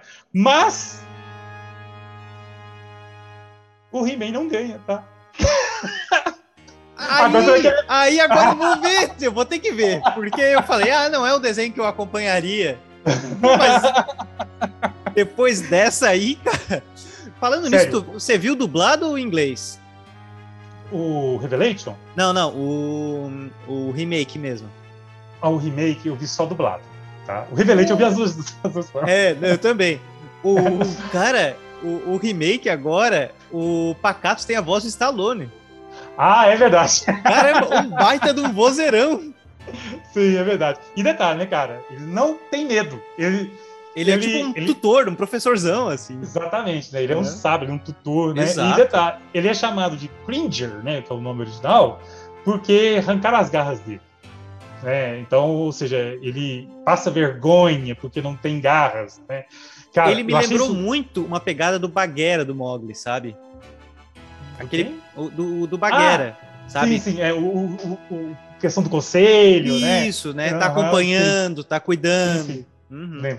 O... Mas tem um, um, detalhezinho, um detalhezinho aí que tá passando, tá? Que eu achei fenomenal nesse desenho infantil, cara. É que o, o mentor, né, que é um inventor no, nesse desenho infantil, né, cria para ele garras de prótese, né? Meu, nós temos um desenho em que um dos personagens usa prótese. Genial, né, cara? Genial. Eu não tinha tocado disso. Cara, Fantástico. Genial. Genial. Fantástico. Eu, quando eu vi também, ele nunca teve. Ele, aquele pacato, ele não tem medo. Ele não tem vergonha. tá? Ele não é isso, tá? Ele só, só era deficiente.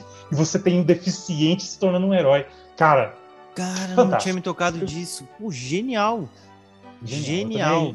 Sacada ali dos produtores, inclusão sendo feita com bem feita ali, tudo muito sadio, muito bom. Eu vou assistir agora, eu vou pegar e vou. é, é um desenho infantil. Ó, tá? E quem tá ouvindo e vai assistir as, ambas as séries por causa do podcast, comenta, por favor. Para mostrar ah, que, olha aí, influenciamos, influenciamos. Eu tô torcendo para que a série seja um sucesso, todas elas. Total, cara. total. Quanto mais todas melhor. Elas. Quanto mais uhum. melhor. Quanto mais material, melhor. Quando a gente já tá em uma hora e quarenta aqui de conversa, passa rápido, né? Nem vi. Cara, passa voando. Tinha outras coisas que eu queria comentar, como, como o filme de 87, aquela coisa horrível. Nossa, é, enfim, várias coisas. Então, antes, não vou. Vamos, vamos deixar o filme para outra hora. Eu sei que vocês conversaram lá no fórum, no fórum Conan. É. Foi muito bom a conversa de vocês sobre o filme, foi, foi muito engraçada. Mas o que que foi? O que, agora é, é uma pergunta mais para os momentos finais. O que que foi aquelas novas aventuras de He-Man? Cara, eu, eu acho que eu nem tenho muita coisa pra falar disso aí, não, porque eu deletei da existência aquilo. O que, que é aquilo? Primeiro, né, cara? Tava muito perto ainda do desenho antigo. Fizeram. Muito, não, foi e... logo em seguida. Foi logo em seguida. E isso. E tipo assim, eles pegam todos os personagens e remodelam num visual totalmente diferente.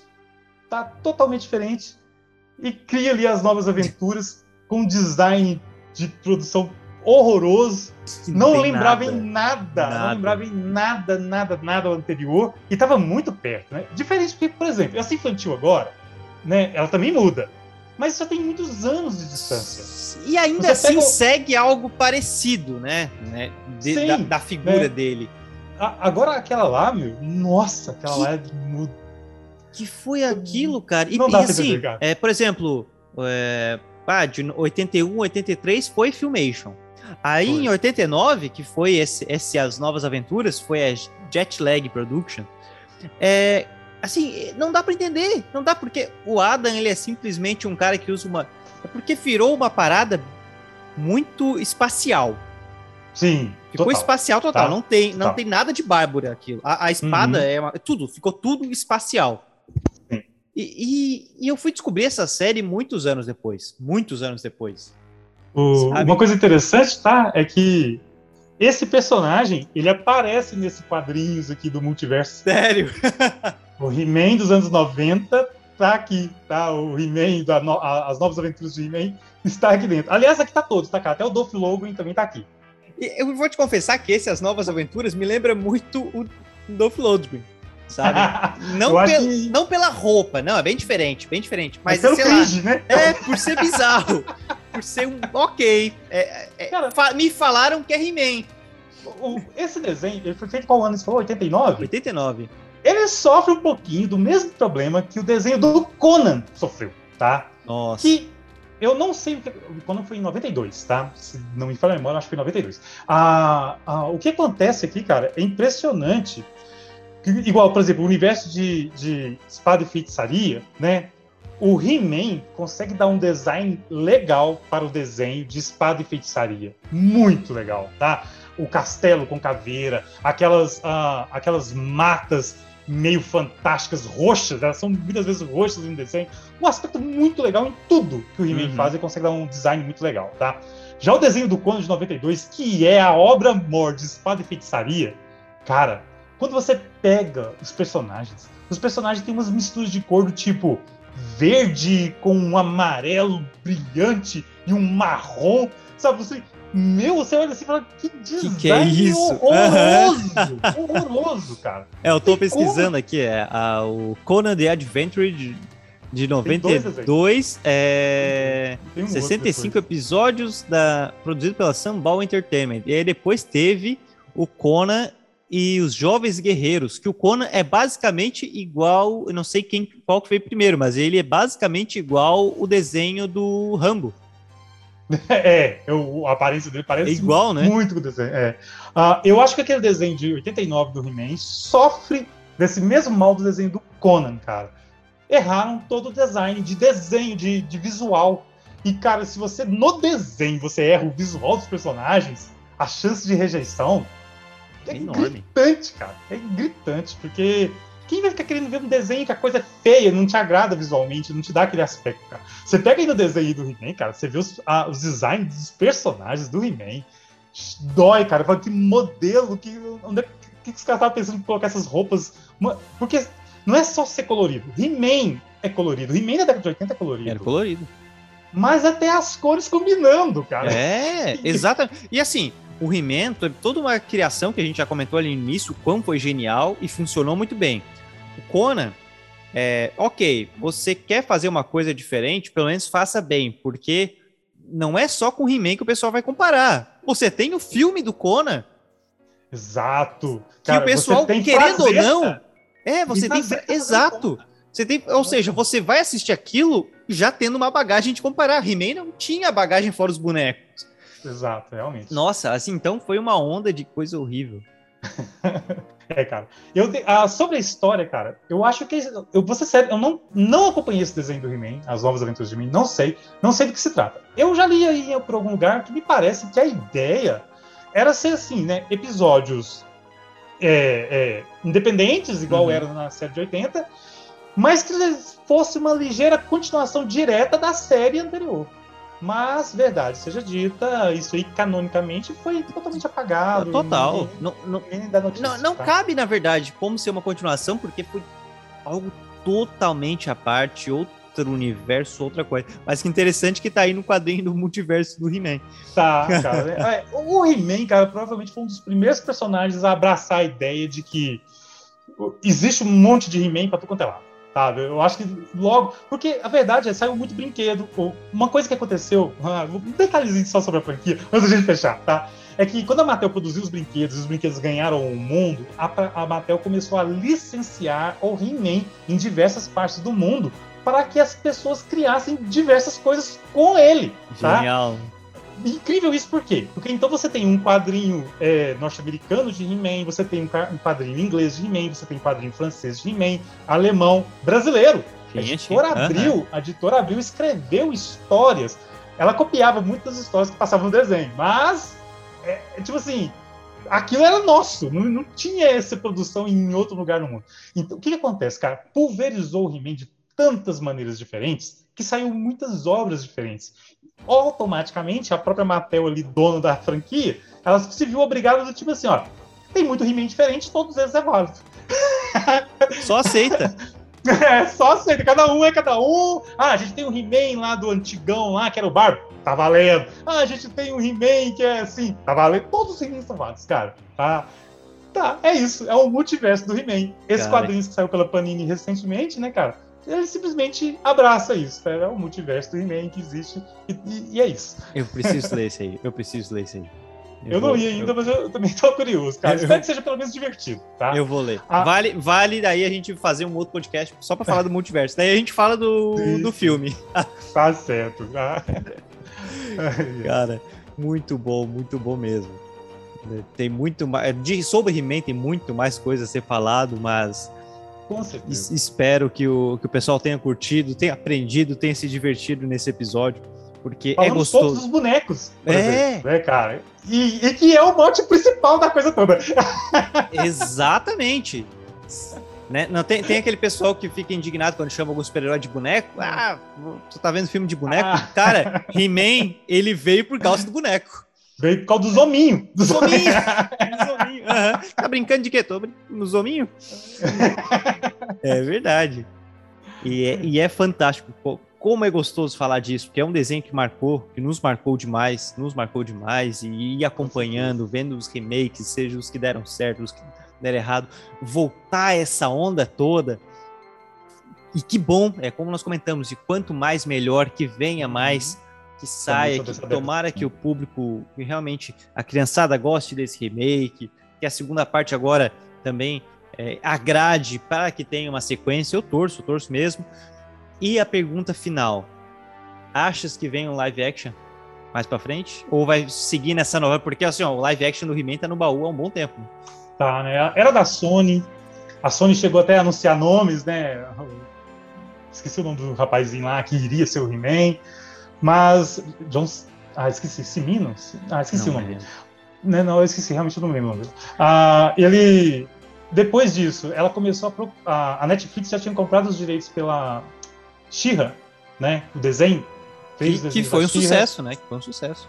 Eu gosto, cara. Tá? Um eu gosto. Eu não vou fazer um programa. Não vou fazer um programa sobre ele, tá? É infantil, tá? Ele é infantil, mas ele é bem. Eu acho assim que ele acerta bem o público que ele quer atingir, que é uhum. é garotas garotas, ele quer atingir garotas.